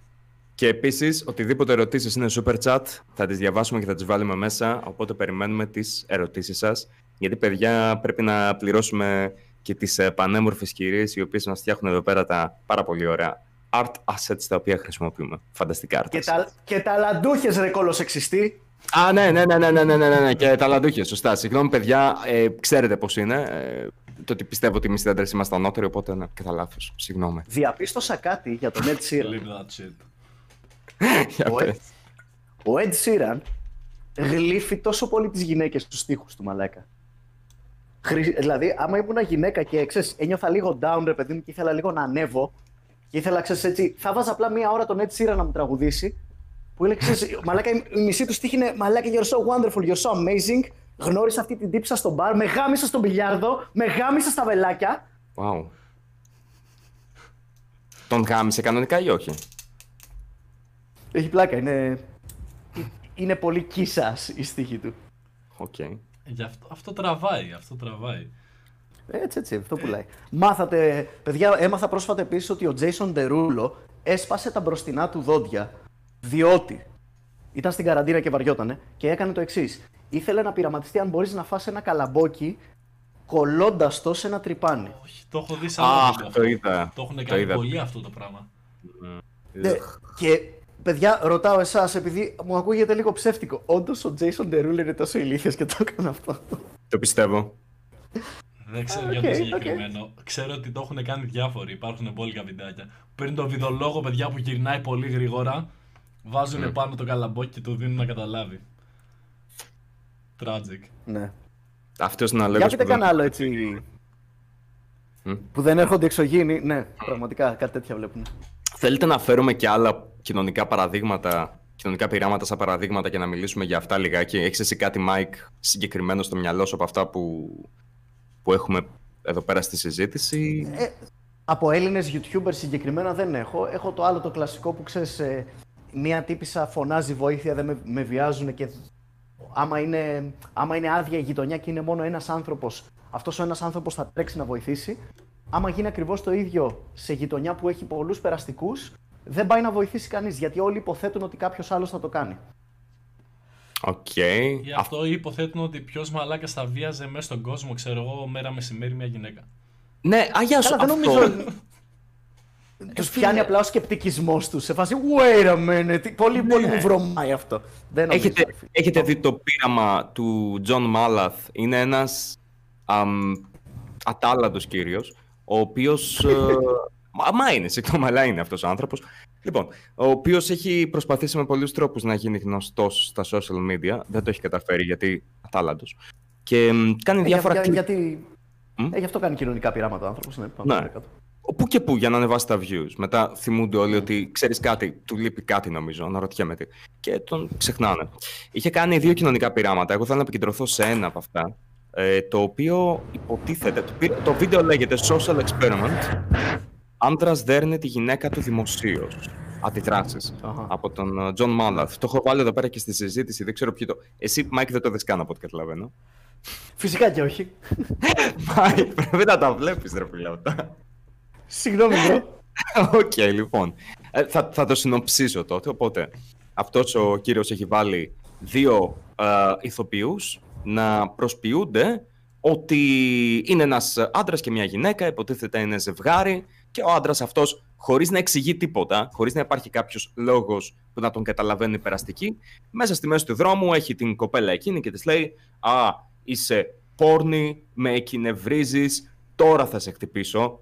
Τώρα και προσποιείται ότι θα τα λέει τόσο ρεαλιστικά όσο εσύ. Με το 3 παιδιά θα πέσει μπάτσα. Έτοιμοι, 1. Πρόσεξε, είναι αυτό το ότι. Έρχεται η παλάμη μου προς το μάγουλό σου. Δεν είναι καν καλοί ηθοποιοί αυτοί οι οποίοι κάνουν τα κοινωνικά πειράματα. Οπότε θα πρέπει να το λάβεις και αυτό υπόψη. Δηλαδή αυτό που λέμε για σκεπτικισμό. Είναι αυτός ο τύπος. Είναι αυτός ο τύπος ο οποίος είναι ντυμένος λες και είναι ντελιβεράς. No shade. Και έχει την κοπελίτσα από δίπλα η οποία είναι, ξέρω εγώ, έτσι ψιλοκαλεντημένη και είναι Νίκη, θα το κάνω Νίκη, γιατί δεν με ακούς? Δεν λέει καν για πώς ξεκίνησε ο καυγάς. Κανένας δεν έχει καμία ιδέα. Είναι γεμάτο plot holes το όλο πράγμα. Μα ναι, καθόμουν να το έβλεπα και λέω ούτε εγώ θα το πίστευα. Θα έλεγα κάποιο βλαμμένο κάθε και κάνει κοινωνικό πείραμα. Προφανώς. Ναι. Αλλά το συμπέρασμα ποιο είναι? Ω Θεέ μου, κανείς περαστικός δεν. Γιατί κάθε φορά το συμπέρασμα από αυτά και κοινωνικά πειράματα είναι ότι είμαστε για τον Μπούτσο? Γιατί είναι για τον Μπούτσο το κοινωνικό τους πείραμα? Παίζει να φταίνε και τα πάρα πολλά πλέον κοινωνικά πειράματα που γίνονται. Στο ότι πολλοί δεν θα πάνε να βοηθήσουν γιατί μπορεί να πιστεύουν ότι είναι ακόμα κάποια μαλακισμένα από το YouTube που κάνουν βιντεάκι με κοινωνικό πείραμα. Το πιστεύω αυτό. Το πιστεύω δυστυχώς ότι αυτός είναι ο λόγος που είμαι ενάντια και πιστεύω ότι είναι ανεύθυνο και κακόβουλο πραγματικά. Δηλαδή βαθιά μέσα του το άτομο το οποίο το κάνει αυτό το κάνει για να προωθηθεί εκείνος και το κάνει με χρηματικό σκοπό πάντα. Εγώ προσωπικά πάντως εντάξει. Πόσος δίνεται ρε παιδί μου, πόσες τέτοιες. Εγώ λέω 1 στους 20 ρε παιδί μου θα λέει αυτό μέσα. Δεν ξέρω. Κοίτα, δεν νομίζω ρε παιδί μου, ξέρεις, 19 στους 20 να έχουν αυτό το πράγμα. Ναι, όχι 19, αλλά σίγουρα πιστεύω ότι έχει κάποιο impact. Θα σου πω, μπορεί να μην λένε συγκεκριμένα κοινωνικό πείραμα, ας πούμε οι πιο boomers περαστικοί μπορεί να λένε «Α, είναι η candid camera», ξέρω εγώ, ο Μαστοράκης. Ή το Earth 3, Το Φερεντίνος. Ο Φερεντίνος έκανε, αλλά και στο Earth 3 γενικά. Έκαναν κοινωνικά πειράματα, αλλά πρόσεξε, παρόλο που ήταν τηλεόραση, έκαναν τα κοινωνικά τους πειράματα, αλλά παρόλα αυτά ήταν αρκετά υπεύθυνοι για να έχουν δημιουργήσει τα σενάρια αυτά κανονικοί κοινωνιολόγοι. Και είχαν ηθοποιούς μέσα. Δεν ήταν ο Μπάμπης, ο οποίος δουλεύει στο Autoglass, ξέρω εγώ, εδώ πέρα στη γωνία, τον πήρα και του είπα έλα να φτιάξει το παράθυρο του αυτοκινήτου και επίσης παίξε σε ένα κοινωνικό πείραμα. Όχι. Κανονική ηθοποιή. Με κάθε παρμπρίζ δώρο συμμετοχή σε κοινωνικό πείραμα. Μα ναι, ποιος ακριβώς? Αυτή είναι η μαλακία. Το ότι θα πάει ο τύπος, θα παίζει το ρόλο του, υποτίθεται. Μετά θα λάβουν αυτό το τελείως ανεύθυνο συμπέρασμα ότι κοίταξε να δεις, προφανώς κανένας δεν βοηθάει. Η οικογενειακή βία είναι κάτι αποδεκτό. Όχι, δεν είναι. Αυτός ο οποίος το κάνει ανεύθυνος είναι λιγάκι. Είναι λιγάκι κακεντρεχή άτομα αυτό το οποίο το κάνει. Δηλαδή, πραγματικά όλοι μπορούν να κάνουν ένα κοινωνικό πείραμα. Αυτός το κάνει για να κερδίσει. Οι συμπερασματάρες, μαλάκα μου, γαμάνε που ξέρεις, είναι πράγματα, ερωτήματα στα οποία ξέρεις, όλο το σύνολο της κοινωνιολογίας μάχεται μαλάκα και παλεύει 100 χρόνια, ξέρω εγώ, για να βρει την απάντηση. Τη βρήκε ο Μπάμπης με το βίντεο στο YouTube, μαλάκα, δώστε το Νόμπελ τώρα. Ισχύει, μέσα σε 15 λεπτά βιντεάκι. Ναι, ρε παιδί μου, αυτό ξέρεις, η οικογενειακή βία είναι αποδεκτή. Evidence, 10 λεπτά κοινωνικό πείραμα. Μπουμ, σκίστε τα πτυχία σας. Το συγκεκριμένο ερώτημα λύθηκε. Πάμε στο επόμενο. Και η μαλακία ξέρεις ποια είναι εδώ πέρα. Και θέλω να το πάρω και σαν ευκαιρία για να πλαγκάρω έναν φίλο μου. Λοιπόν, υπάρχουν άτομα τα οποία είναι κοινωνιολόγοι. Υπάρχουν κοινωνιολόγοι με πτυχίο κανονικά, κανονικό πτυχίο, οι οποίοι βρίσκονται εδώ στο YouTube. Ένας φίλος μου και επίσης, καλός μου φίλος και επίσης κοινωνιολόγος είναι ο Ρέτρο Μάριο, τον ξέρεις και εσύ, Mike. Yeah, I know him. Ναι, πολύ καλό παιδί, έχει τελειώσει κοινωνιολογία, πάρα πολύ καλό παιδί. Και ο συγκεκριμένος άνθρωπος θα μπορούσε όντως να βοηθήσει κάποιον να δημιουργήσει ένα σενάριο και να μαζέψει και τα στοιχεία και να το κάνει με έναν τρόπο ο οποίος, ναι, οκ, δεν πρόκειται 100% να είναι κοινωνικό πείραμα που θα κάνει ένας οργανισμός, αλλά σίγουρα είναι καλύτερο από το να φτιάξει οποιοσδήποτε και το κουφιοκέφαλό του κάποια ό,τι να είναι, ξέρω εγώ, σενάρια, τα οποία μέσα στο μυαλό του είναι τέλεια, θα βρούμε τη λύση, παιδιά, θα σας διαφωτίσω σήμερα. Και να κάνει αυτές τις μπουρδες έξω στον κόσμο. Για πείτε κανένα άλλο παράδειγμα τέτοιας. Ναι, μ' αρέσει, κοπανά είναι έξω φρενών. Μα ξέρεις τι, είναι μαλακή αυτό, ρε φίλε. Θέλεις να πεις τζάκια για με τον κορονοϊό, του G, του Gangster. Την κορώνα. Λέγε την κορώνα, πας και πάμε πάλι τάσεις, γιατί νομίζω ότι είναι ενδιαφέρον. Θα ξαναπέσει το βίντεο. Κοίταξε, έχουμε αυτή τη στιγμή. Πόσα μπήκαν στις τάσεις, 2 στα 2 είναι νομίζω, κάτι τέτοιο.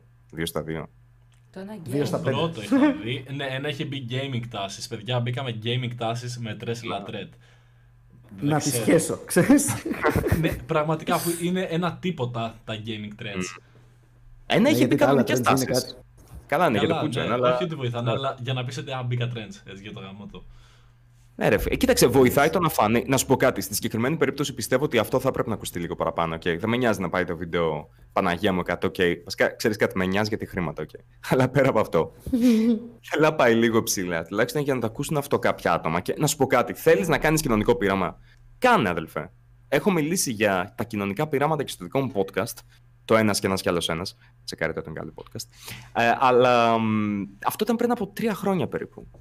Που είχαμε μιλήσει για κοινωνικά πειράματα. Και βλέπω ότι ακόμα που και που κάποιο αστροπελέκι θα έχει τη φανή ανόητη ιδέα να προσπαθήσει να κάνει τη μαλακία του, να την ονομάσει κοινωνικό πείραμα, είναι για τα views, μην μπερδεύεστε, είναι για να μπει το hashtag social experiment. Δεν επωφελεί κάποιον πέρα από το άτομο το οποίο δημιουργεί αυτή τη μαλακία το βίντεο. Οπότε ναι, με κινευρίζει όντως. Είναι κάτι το οποίο το θεωρώ πάρα πολύ σοβαρό. Γιατί έχω σεβασμό προς άτομα τα οποία κάνουν πραγματική δουλειά. Ένας κοινωνιολόγος είναι η δουλειά του. Το σέβομαι αυτό. Όπως εγώ. Είναι σεβασμός στο πρόβλημα το οποίο εξετάζεται. Δηλαδή, πραγματικά, αν σέβεσαι το πρόβλημα και τη σοβαρότητα του προβλήματος της οικογενειακής βίας, σταμάτα να κάνεις μαλακίες. Σταμάτα να κάνεις μαλακίες. Αντιμετώπισε τα σοβαρά. Όχι, θα πάρω την κάμερά μου σήμερα, θα πάω με το μαλάκα το φίλο μου και θα κάνουμε μια αναπαράσταση να βγάλουμε ένα αποτέλεσμα, ξέρω εγώ, γενικό. Πάμε να κάνουμε κοινωνικό πείραμα. Δεν είναι, ξέρετε ποια είναι πιο ταιριαστή λέξη. Street theater, μαλάκα, αυτό είναι. Ναι. Του παραλόγου, για την ακρίβεια. Okay, έχετε κανένα άλλο καλό? Έχουμε διάφορα. Έτσι, θέλω να κριντζάρω. Θέλετε να πιάσουμε το πείραμα της κορώνας που έχει κάνει ο FreddyGTV. Πιάστο και ανέλησέ το, εγώ το ξέρω το βιντεάκι. Ποιος είναι ο Φρέντι?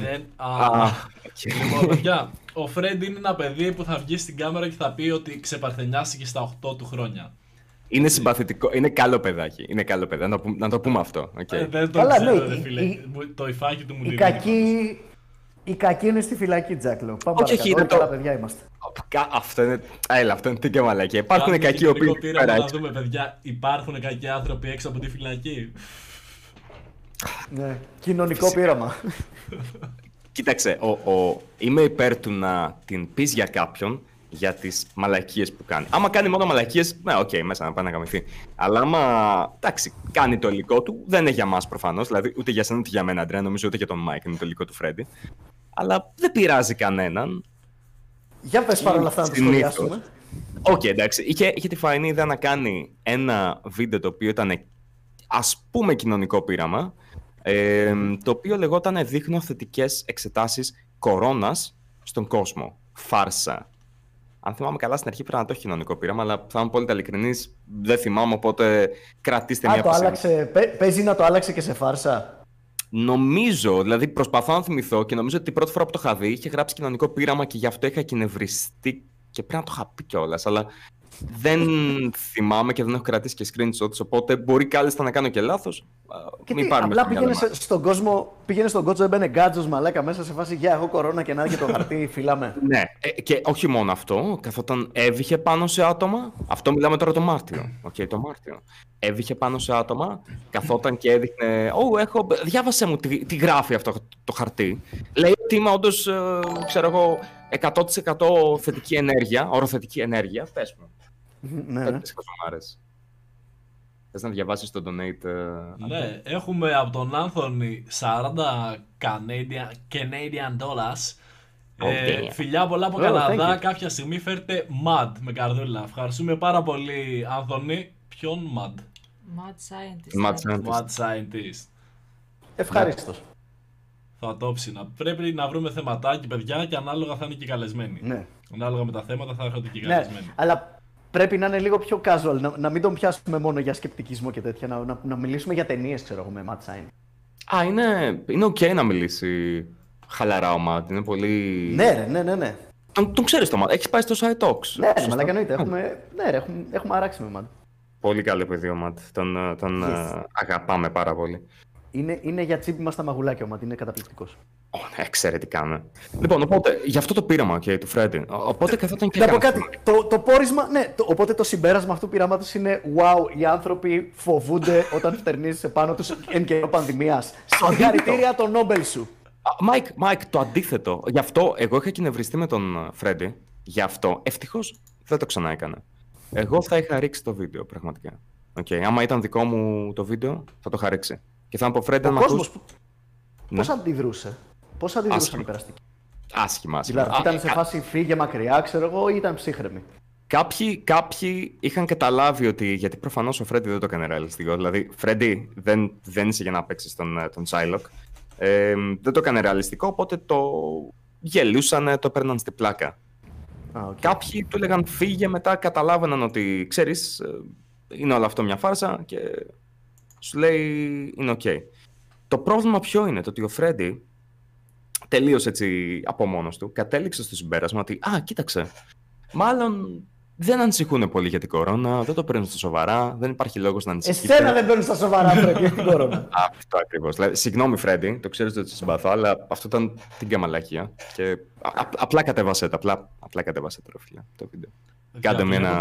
Και από άλλη οπτική, δεν θα μπορούσε, εφόσον πάει μέσα σε πολύ κόσμο για να βγάλει το βίντεο κλπ. Κάποιος από αυτούς να έχει το μικρόβιο, να το πάρει ο Φρέντι επειδή πάνε πολύ κοντά και μετά που φτερνιζόταν η Εύη και πάνω σε κόσμο να μετέδιδε τον ιό και καλά σαν αστείο, αλλά να γινόταν όντως στην πραγματικότητα τελικά. Ναι, αλλά θέλω να πιστεύω ότι και Φρέντι, άμα είσαι έξυπνος, απλά αν τύχει και μιλήσεις γι' αυτό, πες ναι. Θέλω να πιστεύω ότι είχε κάνει κάποιο είδους εξέταση πιο πριν για να είναι σίγουρος ότι έστω και για το αστείο δεν θα μεταδώσει τον ιό. Δεν ήταν ποτέ θετικό σε αυτό από ό,τι έχω καταλάβει, αλλά ποτέ δεν ξέρεις. Ο Φρέντι ζει μια έξω καρδιά ζωή, οπότε πραγματικά ποτέ δεν ξέρεις. Εγώ περίμενα να θα πεις λίγο στον κόσμο του ζωή, αλλά ναι. Κοίταξε να σου πω κάτι. Όσο δεν κάνει κακό σε κάποιον, γιατί βλέποντας τα story time του Φρέντι, τα οποία έχουν πλάκα, κατά κύριο λόγο κάνει κακό στον αυτό του από ό,τι καταλαβαίνω. Οπότε εμένα δεν με πειράζει καθόλου και ό,τι θέλει να κάνει άνθρωπος. Και θα ζήσει τη ζωή του και ας τη ζήσει όπως θέλει, δεν με νοιάζει εμένα καθόλου. Όταν μιλάμε για άλλα άτομα... Του, είναι αυτό κάνεις στον εαυτό του ορισμός του victimless crime. Ναι. Για μένα δεν είναι τελικό. Okay. Το παιδί αυτό είναι πάρα πολύ συμπαθητικό, είναι πάρα πολύ ευγενικό. Πάντα ήταν ευγενικό απέναντί μου. Οπότε εγώ προσωπικά είμαι λιγάκι θετικά προδιαθυμένος απέναντί του. Παρ' όλα αυτά, εκείνο το βίντεο, μεγάλη μαλακία, την κανέφτηνο. Δεν μπορώ να διανοηθώ για ποιο λόγο το έχει ακόμα στο κανάλι του. Αποκλείεται να είναι καλό και για το κανάλι του ακόμα. Δεν ξέρω πώς το έχει κολλήσει αυτό και το έχει. Εντάξει, μπορεί να... Δεν ξέρω πώς έχει αντιδράσει ο κόσμος από κάτω, έτσι. Μην ξεχνάμε το αόρατο χέρι της κοινής γνώμης. Δεν έχει πολλά dislike, έχει 91.000 προβολές. Τα dislike, ας πούμε... Βρες, τα σχόλια. Και τα σχόλια δεν τον ενοχλούν και πολύ, φαντάζομαι. Κοίταξε, έχει... Σίγουρα σβήσει πολλά, γιατί βλέπω μόνο 175 σχόλια σε 91k views. Οπότε... Νομίζω πως έχουν σβηστεί κάποιοι. Something smells funny. Λιναρέιρος, έχεις κανένα τέτοιο? Για δώσε εσύ κανένα κοινωνικό πείραμα. Κοινωνικό πείραμα να πω... Έχω δει και από εξωτερικό, παιδιά, πιο παλιά δηλαδή, όταν... Ναι. Απλά ανακάλυπτα το YouTube και υπήρχαν πολλά που εντάξει, θα ξέρετε πάνω κάτω και εσείς. Δεν έχω δηλαδή δει κάποιο extreme. Δεν πειράζει, ας πούμε και κάποια βασικά. Θέλετε να πάμε σε αυτό που το έχουμε και στην εικόνα με τους άστεγους που κάνουν πάρα πολύ και είναι το ίδιο πείραμα με το ίδιο αποτέλεσμα συνήθως πάντα. Ότι βγαίνεις να κάνεις τον άστεγο και να δείξεις το πόσο κακός είναι ο κόσμος, ας πούμε, και ότι δεν βοηθάνε τους αστέγους. Και υπάρχουν και μερικά, ας πούμε, που θα δείξει 5 παραδείγματα που τους γράφονται. Πες λίγο το concept, ρε μαλάκα. Περιέγραψε το. Έστω ότι μας ακούει και ένας που δεν ξέρει τι είναι το κοινωνικό πείραμα και είναι η πρώτη φορά που έρχεται σε επαφή με αυτό. Το κοινωνικό πείραμα, παιδιά, είναι ότι παριστάνεις, όταν μιλάμε τώρα για τα συγκεκριμένα με τους αστέγους, ότι ένας ή μια ομάδα ατόμων πάνε παριστάνουν τους άστεγους σε πλατείες κλπ.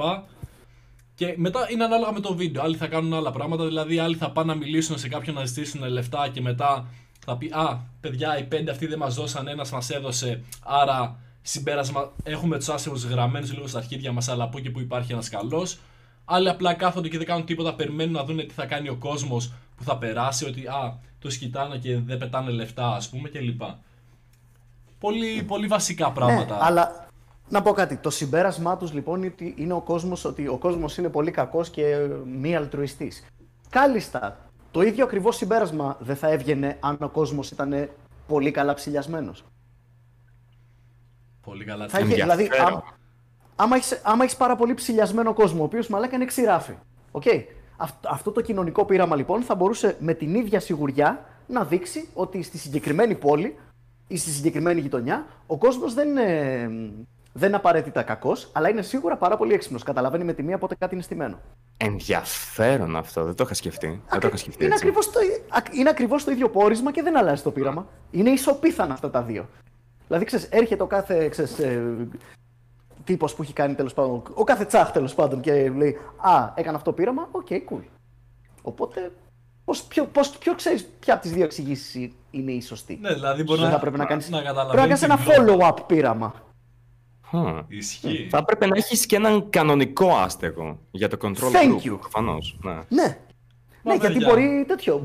Μπορεί το συμπέρασμα που να βγάζει είναι ότι εσύ δεν είσαι αρκετά καλός ηθοποιός και δεν κάνεις σωστό begging.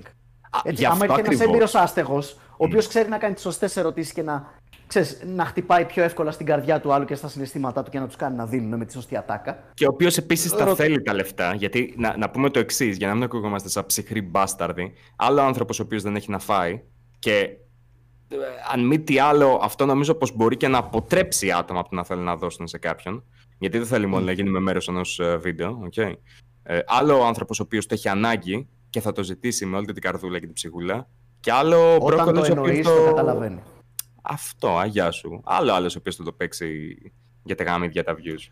Παιδιά, σίγουρα ο κόσμος ή πολλοί, αν όχι όλοι, καταλαβαίνουν ότι αυτός είναι ένα white boy που μένει σε βίλα, έχει βγει έξω πεντακάθαρος, απλά έχει σκίσει λίγο τα ρούχα του και κάνει και παίζει τον άστρο. Για πολλούς που κάνουν τέτοια βίντεο, δεν μιλάω συγκεκριμένα. Ακριβώς. Ναι. Δεν είναι τέτοιο μετά το βάλεις με τον παππούλι που βλέπεις, ρε φίλε, τον πόνο στα μάτια του μια ζωή και έχεις δίπλα, ξέρετε, τον άλλο τα βαμμένα νύχια να μου παριστάνει τον άστεγο. Έλα, για ποιον μιλάς, τα μάτια ρε μαλάκα. Δεν μιλάμε συγκεκριμένα. Δεν καταλαβαίνω. Και εγώ δεν έχω ιδέα γιατί μιλάς. Δηλαδή, ο κόσμος είναι πολύ προσεκτικός και επιλεκτικός, παιδιά, στο που θα δώσει τα λεφτά του. Και σε κανονικό άστεγο θα τον κοιτάξει δεύτερη φορά να δει. Μπας, ρε εσύ, άμα του δώσω λεφτά, παίζει να τα πάει να τα δώσει σε ποτά και σε αλκοόλ αυτός. Κατάλαβες, προσπαθεί να κρίνει το πού θα φύγουν τα λεφτά. Ρε φίλε, λοιπόν, επειδή εσύ προφανώς τώρα μιλήσεις για το πείραμα των άλλων, αλλά εγώ θα μιλήσω για τον OG ο οποίος είχε κάνει αυτά τα πειράματα, τον Αστάθιο, για τον οποίο είχαμε μιλήσει και στο ένας και ένας και άλλος ένας. Και πριν από 3 χρόνια. Παλιός YouTuber, μαλάκα, ο Αστάθιος. Ναι. Ο οποίος έχετε δει καθόλου τα τελευταία του βίντεο? Nope. Θα εκπλαγείτε λιγάκι. Δεν ξέρω τι έχει γίνει. Θέλω όντως να το μιλήσω του Αστάθιου κάποια στιγμή γιατί έχω πορεία. Αλλά το έχει γυρίσει. Κάνει, έτσι. Τώρα πλέον όχι. Οκ. Δίνεται λαϊκός τραγουδιστής και τραγουδάει τραγούδια για την καραντίνα. Οκ. Anyway. Δεν ξέρω. Πάμε στο κοινωνικό πείραμα. Ναι, πάμε στο ζουμί λιγάκι. Οπότε ο Αστάθιος είχε κάνει πρώτος αυτό το πείραμα με τον άστεγο που επιβραβεύει. Αυτό είναι και το όνομα του βίντεο. Όπου εκεί συνέβαινε το εξής. Για αρχή είναι πολύ καλύτερα δομημένο το πείραμα αυτό από το πείραμα των άλλων. Γι' αυτό και θα αναμιλήσουμε γι' αυτό κατά κύριο λόγο. Οπότε εκεί πέρα ο Αστάθιος δεν είχε πάει αυτός ο ίδιος που μπορεί να τον αναγνωρίσει κάποιος, που δεν είναι ηθοποιός επίσης και όλα αυτά. Όχι, είχε βάλει έναν κανονικό ηθοποιό από ό,τι καταλαβαίνω, έστω ερασιτέχνη, δεν ήταν ο ίδιος, για να πάει και να ζητήσει από διάφορα άτομα χρήματα. Τώρα, δύο πράγματα τα οποία θέλω να δώσω λίγη σημασία εδώ πέρα. Υπήρχαν άτομα τα οποία όντως του είπανε «Hey, έλα να σου πάρω κάτι να φας». Και ο Αστάθιος έπαιξε με αυτό. Το παιδί το οποίο ήταν εκεί πέρα έπαιξε με αυτό. Το έβαλε μέσα στο πείραμα, δηλαδή το προχώρησε. Δεν ήταν «Α, μου έδωσες, ξέρω εγώ, πάρε». Και επίσης μιλάμε για μικροποσά, δηλαδή δεν υπήρχε κάποιο βαρύ κίνητρο χρηματικό. Δεν υπήρχε χρηματικό flex, να στο θέσω έτσι, στο να πάρει μέρος κάποιος στο πείραμα ή ακόμα κι αν ξέρεις, είχε βοηθήσει. Ήταν 10 ευρώ. Ξέρεις, μου έδωσες, ξέρω εγώ, 50 λεπτά. Πάρε 10 ευρώ. Ευχαριστούμε που συμμετείχες στο πείραμα. Να η κάμερα. Ευχαριστούμε πάρα πολύ. Δεν ήταν τρελά ποσά. Και υπήρχαν. Το ενδιαφέρον εκεί ήταν το ότι έδειξε και άτομα τα οποία δώσαν και άτομα τα οποία δεν δώσαν και άτομα τα οποία είχαν διαφορετικές απαντήσεις, όπως το «Έλα να σου πάρω κάτι να φας», «Πάρε αυτό το οποίο τρώω εγώ αυτή τη στιγμή». Υπήρχαν άτομα τα οποία δεν ήθελαν τα χρήματα και ο Αστάθιος επέλεξε να δώσει τα χρήματα αυτά σε δωρεές, το οποίο ήταν πάρα πολύ ενδιαφέρον. Δεν υπήρξε πίεση. Δηλαδή, όσοι έλεγαν ότι ξέρεις κάτι, δεν τα θέλω, σου λέει. Ρε, πάρτο. Αυτό δεν ήταν. Έλα, πάρτο. Πρέπει να το πάρεις. Ξέρω εγώ, έλα, κάνουμε το βίντεο. Μπρο μου, ευχαριστώ. Θα πάει στη τάδε δωρεά. Το οποίο το εκτιμώ. Μέχρι και εκεί πιστεύω ότι είναι λάθος. Διότι, και το είχα πει και τότε. Και προς τιμήν του, ο Αστάθιος ήταν. Θυμάμαι τότε που είχε έρθει και είχα μιλήσει. Πάρα πολύ δεκτικός στη κριτική. Είχε τις αντιρρήσεις του, που καλά κάνει ο άνθρωπος που τους είχε. Καλά κάνει, προφανώς. Okay. Δεν χρειάζεται να πέφτει ο άλλος και να λέει κατευθείαν συγγνώμη για τα πάντα. Καλά έκανε ο άνθρωπος. Είχε κάποιες αντιρρήσεις, αλλά ήταν πάρα πολύ δεκτικός προς την κριτική και στο να πάρει κάποιον κοινωνιολόγο μαζί για τα πειράματα. Για την ακρίβεια, το είχε σκεφτεί σαν ιδέα. Δυστυχώς δεν το έκανα, από ό,τι κατάλαβα. Μετά από το ένας και ένας απλά σταμάτησαν να κάνουν τα πειράματα, κοινωνικά πειράματα, ήταν απλά φάρσες. Που νομίζω πως και αυτό είναι μια χαρά σωστό. Στη συγκεκριμένη περίπτωση, ναι, ήταν ένα ενδιαφέρον πείραμα. Δεν πιστεύω ότι ήταν μια ρεαλιστική εικόνα του πώς φέρεται ένας άστεγος. Και συγγνώμη, αλλά δεν αποδεικνύει τίποτα, ούτε κάνει τον κόσμο καλύτερο. Ένα τέτοιο πείραμα. Ναι, είναι καλό το να βγάλει συμπεράσματα. Ο Αστάθιος έβγαλε συμπέρασμα από το πείραμα ή είπε, έδειξε όλα και λέει συνέβη αυτό και εκείνο και το άλλο και το άλλο και είχαμε και μια τέτοια περίπτωση. Όχι, είχε ένα συμπέρασμα στο τέλος, το οποίο ήταν το δικό του συμπέρασμα. Δεν είχε, πώς να το θέσουμε ακριβώς, δεν έδειξε ότι αυτό είναι το πείραμα το οποίο βγάλαμε, αυτό είναι το συμπέρασμα το οποίο βγάλαμε με βάση τα στοιχεία σήμερα και το τι έγινε και μπλα μπλα μπλα, το έδειξε σαν πείραμα. Με το οποίο διαφωνούσα, γιατί προφανώς αυτό είναι ένα ανέκδοτο συμπέρασμα το οποίο είναι πλήρως προσωπικό. Δεν πρόκειται να αντιστοιχεί σε όλες τις περιπτώσεις. Okay. Σαν φάρσες είναι, απλά χωρίς αστείο μέσα. Ναι. Και πάλι πάντα κάτι μου κάθεται στραβά με όλα αυτά τα πειράματα. Απλά με τον Αστάθιο ήταν. Νομίζω ότι το χειρίστηκε αρκετά καλά, έτσι ώστε να μην έχεις μια αρνητική εικόνα γι' αυτό. Με το γεγονός ότι, κοίταξε, τα ποσά τα οποία έδωσε ήταν μικρά. Κάποια πήγανε σε δωρεές. Και... Οι άλλοι πώς ήταν, δεν το έχω δει το βίντεο. Ήτανε μεγαλύτερα. Για πες Λιναρά, για περιέγραψε το εσύ. Δεν θέλετε, μια φορά μου το έχουν κάνει μόνο το πείραμα. Αντιγράψανε απλά την ιδέα του, ότι κάναν το ίδιο πράγμα, είχαν ταμπελίτσες, κάναν τους άστεγους με ταμπελίτσες ότι το καλό ανταποδίδει και ή κάτι τέτοιο, ας πούμε, για παράδειγμα. Και σε αυτούς που δίνανε και αυτοί πίσω, άμα θυμάμαι καλά. Okay. Ήταν ένα, δεν θυμάμαι πόσο, 1.000 ευρώ στο σύνολο. Μια αποτυχημένη, ας πούμε, αντιγραφή. Αποτυχημένη πιστεύω ήταν, φίλε. Δεν περνάει κάποιος για άστεγο τώρα το hacky pixel, ας πούμε. Χωρίς να το πω προσβλητικά. Αλλά δεν το περνάς, φίλε, για άστεγο, έτσι δεν είναι. Φαίνεται το πρόβλημα. Δεν είναι χαζός ο κόσμος. Μπορούμε να το πούμε αυτό το πράγμα. Δεν είναι ότι προσέχει κάποια συγκεκριμένα πράγματα στον ντύσιμο και τη συμπεριφορά και τη γλώσσα του σώματος. Είναι ένστικτο. Απλά το ξέρεις. Είναι από τα πρώτα πράγματα που καταλαβαίνεις. Κοίταξε, δεν μπορώ να το περιγράψω. Δεν ήταν κοινωνικό πείραμα. Συγγνώμη, χτύπησα ένα κουνούπι, αν ακούστηκε αυτό στο μικρόφωνο. Πήγε δίπλα από το μικρόφωνο και το κλάπαρα. Λοιπόν, κοίταξε, δεν θα πω άμα ήταν πετυχημένο ή αποτυχημένο ή το οτιδήποτε. Κατά κύριο λέγω γιατί. You know, fuck that. Αλλά το άμα ήταν κοινωνικό πείραμα ή όχι. Το έχω πει αυτό και όντως το πιστεύω και νομίζω ότι είναι καλό το να λέγεται που και που. Όχι, δεν ήταν κοινωνικό πείραμα, προφανώς. Είναι μία. Ένα βίντεο. Τι είναι ακριβώς να πούμε ότι είναι. Είπαμε, street theater. Ναι, είναι μια ιδέα την οποία είχαν. Καλά κάνανε και τι κάνανε. Δεν με νοιάζει το άμα ήταν πετυχημένο, αποτυχημένο ή το οτιδήποτε. Θέλω να πω, αν το κρίνουμε με βάση τι. Το τι θέλει το YouTube. Το YouTube θέλει views. Τα views τα πήρανε, οπότε ήταν ένα πετυχημένο βίντεο. Παιδιά. Το άμα είναι πετυχημένο πείραμα, δεν είναι καν πείραμα. Τι μου θύμισε η Ειρήνη. Κοινωνικό πείραμα Links. Ποιο είχε κάνει ο Links. Λοιπόν, αυτό νομίζω κράτησε περίπου 1 με 2 μήνες, άμα θυμάμαι καλά. Ξεκίνησε περίπου. Ότι του χακάραν υποθετικά το κανάλι, μια ομάδα hacker που τους ονόμασε παπάδες. Αλλά δεν ήταν το κλασικό που κάνουν όλοι τώρα για τις προβολές, απλά ότι με χακάρανε μετά από 2 μέρες το παίρνω πίσω, όλα τα βίντεο είναι πάνω κλπ. Νομίζω είχε κάνει private όλα τα βίντεο. Και ανέβαζε βίντεο τα οποία ήταν υποτίθεται έτσι στυλ hacker με παραμορφωμένη φωνή και περίεργα μηνύματα, ας πούμε, μέσα. Είχε δημιουργήσει ένα trend. Φτιάχνανε όντως Instagram, οι παπάδες, και μετά δείχνανε και καλά. Δεν ξέρω αν το έκανε αυτός ή το κοινό από μόνο του μετά. φτιάχνανε Instagram οι παπάδες και κοινοποιούσαν φωτογραφίες με YouTubers και είχαν, ας πούμε, τη φάτσα του Links με ένα χ και μετά επόμενες φωτογραφίες από άλλους YouTubers. Και καλά, ποιοι θα είναι οι επόμενοι στόχοι. Περιττό από ότι υπήρχαν μικρά καναλάκια που βγάζαν και αυτοί άμα χακάραν οι παπάδες και τέτοια. Ό,τι να είναι από μόνοι τους τελείως.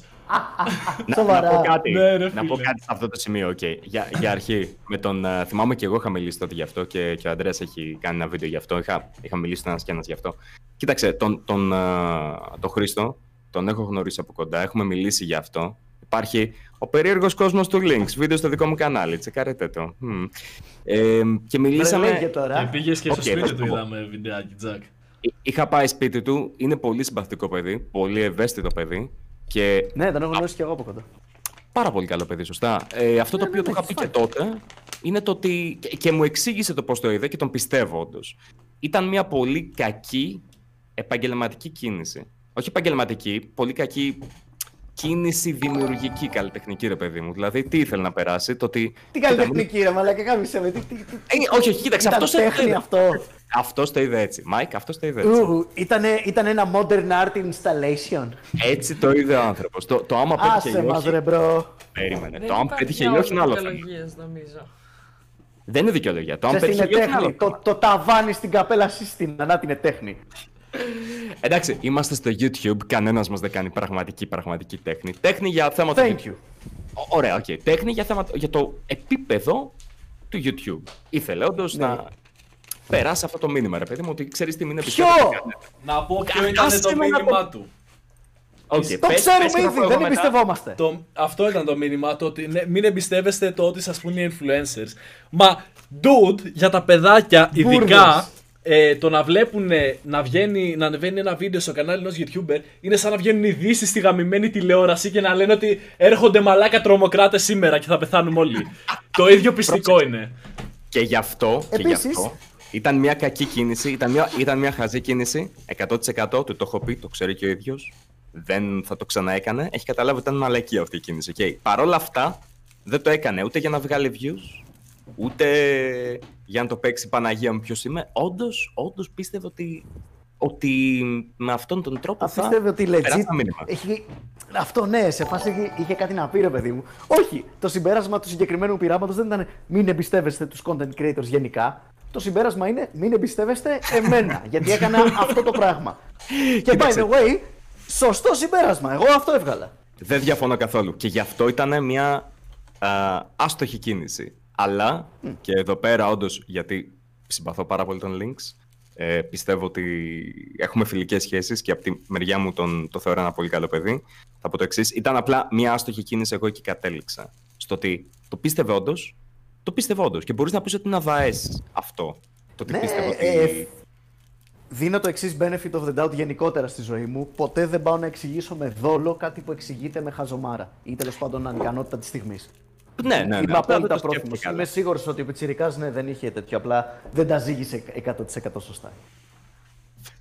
Το οποίο απλά συμβαίνει μερικές φορές. Δηλαδή για εμένα, και επειδή έχει κάνει τώρα comeback, προσπαθεί να ξανακάνει πάλι τελικό του. Έχει ξεκινήσει κάποιες εκπομπές. Είναι ένα πολύ γλυκό, πολύ ευαίσθητο παιδί. Και γι' αυτό αισθάνομαι, πες να είμαι εγώ φλόρος τελείως, αλλά γι' αυτό αισθάνομαι ότι, ξέρεις, δεν θέλω, ρε παιδί μου, να υπάρχουν άτομα που θα πούνε ότι κοίτα το, ο μπάσταρδος το έκανε επίτηδες, Όχι, αποκλείται. Τον έχω γνωρίσει κι εγώ από κοντά, ένα είναι σίγουρο ότι δεν υπήρχε δόλος, ρε παιδί μου, πίσω από αυτή την ενέργεια. Αυτό. Ώστε έτσι λοιπόν. Ενδιαφέρον κοινωνικό πείραμα.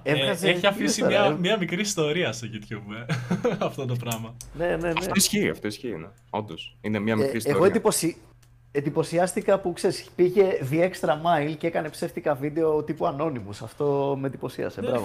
Τουλάχιστον εκεί είχε creativity σε σχέση με τους YouTuber τώρα που κάθε εβδομάδα χακάρουν και ένα άλλο κανάλι και στην τελική ποτέ κανείς δεν χάνει ούτε βίντεο, δεν χάνει τίποτα. Είναι τόσο χαζοί οι hacker, μπαίνουν στον κόπο να χακάρουν κοντζάμ κανάλια με εκατοντάδες χιλιάδες subs πάνω και δεν κάνουν τίποτα στην τελική. Δεν βγάζει κανένα και δεν αφήνουν κάτι. Εσύ, όταν είχες κάνει το βίντεο του Links, όλος παραδόξος, δεν θυμάμαι αν το έχω πει αυτό, αλλά ήταν ένα πολύ καλό βίντεο. Δηλαδή, δεν έβριζες το Links, είχες κάνει μια πολύ καλή ανάλυση και...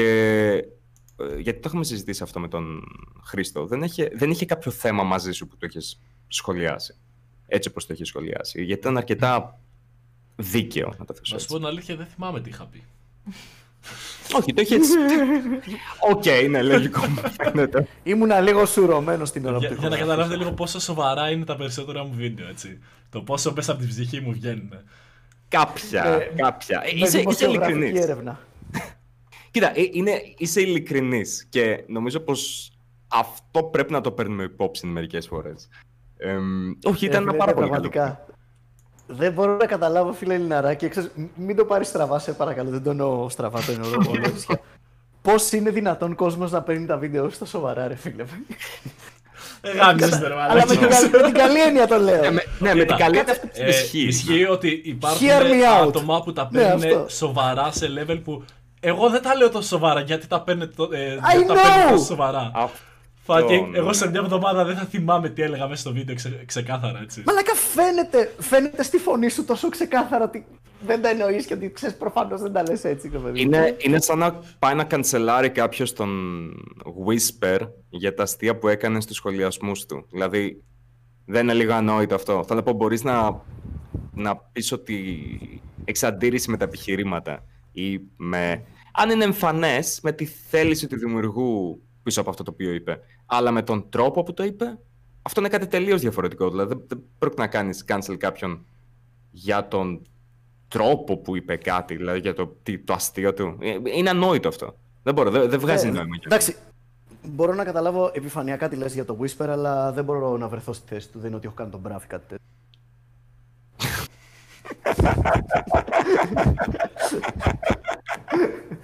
Ναι, σωστά, ή ο Mike, ξέρω εγώ, που θα το πούνε. Ο Mike. Λοιπόν, από τότε που έχουμε ξεκινήσει το Τρες Λατρότ, θα τύχει το εξής. Θα μου στείλουν άτομα, ξέρω εγώ, στο Instagram. Και λένε, δες αυτή την ατάκα. Και είναι, ξέρω εγώ, ένα freeze frame από ένα μπραφ, παλιό μπραφ, ξέρω εγώ. Και είναι και πριν από 11 χρόνια. Έχει αλλάξει το πώς μιλάμε για κάποια πράγματα μεταξύ του τώρα, 2020 και 2009. Προφανώς έχουν αλλάξει κάποια πράγματα. Και μου λέει, πώς μπορείς να συνεργάζεσαι με τέτοια άτομα. Που μία λέει έτσι, μία λέει αλλιώς, κάτι χρόνια μετά, ξέρω εγώ. Ναι, προφανώς μία λέω έτσι, μία λέω αλλιώς. Όταν μιλάω σοβαρά λέω τάδε, όταν δεν μιλάω σοβαρά μιλάω αλλιώς. Μα και μετά από τόσα χρόνια, και σοβαρά να ήταν και πριν και τώρα αυτά που θα πεις, μπορεί να είναι το αντίθετο γιατί άλλαξες τη γνώμη σου μέσα τόσα χρόνια, ας πούμε. Μα οι άνθρωποι αλλάζουν τη γνώμη τους πάνω σε πράγματα. Δεν είναι κακό. Δεν ξέρω γιατί στο YouTube είναι κακό το να πεις έχουν περάσει 3 χρόνια. Ναι, πλέον σκέφτομαι διαφορετικά. Exposed! Για ποιο... Αυτό είναι τίγκα ηλίθιο, ρε φίλε. Είναι τίγκα ηλίθιο. Είσαι διπρόσωπος, αντιπρόσωπος, εκπρόσωπος. Αλλά τι να πεις, αλλάζω την άποψή μου μέσα σε μια εβδομάδα, μέσα σε 2 μέρες, οκ. Εκεί το βλέπω, εκεί το καταλαβαίνω. Καταλαβαίνω τι εννοείς, ναι. Το να έχεις αλλάξει την άποψή σου μέσα σε 2-3 χρόνια. Ποιος το πούτσο δεν αλλάζει την άποψή του, ρε φίλε, μετά από 2-3 χρόνια. Έχεις θέμα άμα εμένεις στις ίδιες απόψεις. Άμα είσαι το ίδιο άτομο. Και αντί να χαρούνε που. Ναι, τα μπραφ. Ναι, συγγνώμη, πες μου. Αντί να χαρούνε. Αντί να χαρούνε που υποτίθεται παλιά έβγαζα. Θα φέρω εμένα για παράδειγμα μία άποψη η οποία ήταν κατακριτέα, πλέον την έχω αλλάξει. Θα μου πούνε γιατί άλλαξες γνώμη. Κάτσε ρε μαλάκα. Θέλεις να έχω την άποψη την οποία θεωρείς εσύ σωστή, ή να μείνω με την παλιά μου για να μην πεις ότι είμαι διπρόσωπος. Δεν βγάζει κανένα νόημα αυτό. Μα είναι και θέμα εμπλούτησης της άποψης. Δηλαδή δεν λέει κανένας, για μένα είναι χαζό, και το να πεις ήμουνα από τη μια μεριά και ξαφνικά είμαι από την άλλη μεριά. Το καλύτερο. Είναι μια μικρή ανταλλαγή ιδεών. Exactly. Λέω, αυτό είναι σπάνιο. Όταν λέμε αλλάζεις απόψεις, πολύ σπάνιο ο κόσμος θα πιστεύει κυριολεκτικά το ακριβώς αντίθετο από αυτό που πίστευε 3 χρόνια πριν. Συνήθως θα κάνει λίγο πιο, πώς να το πω, nuanced την άποψή του. Πιο... αυτό που λες εσύ, εμπλουτισμένη.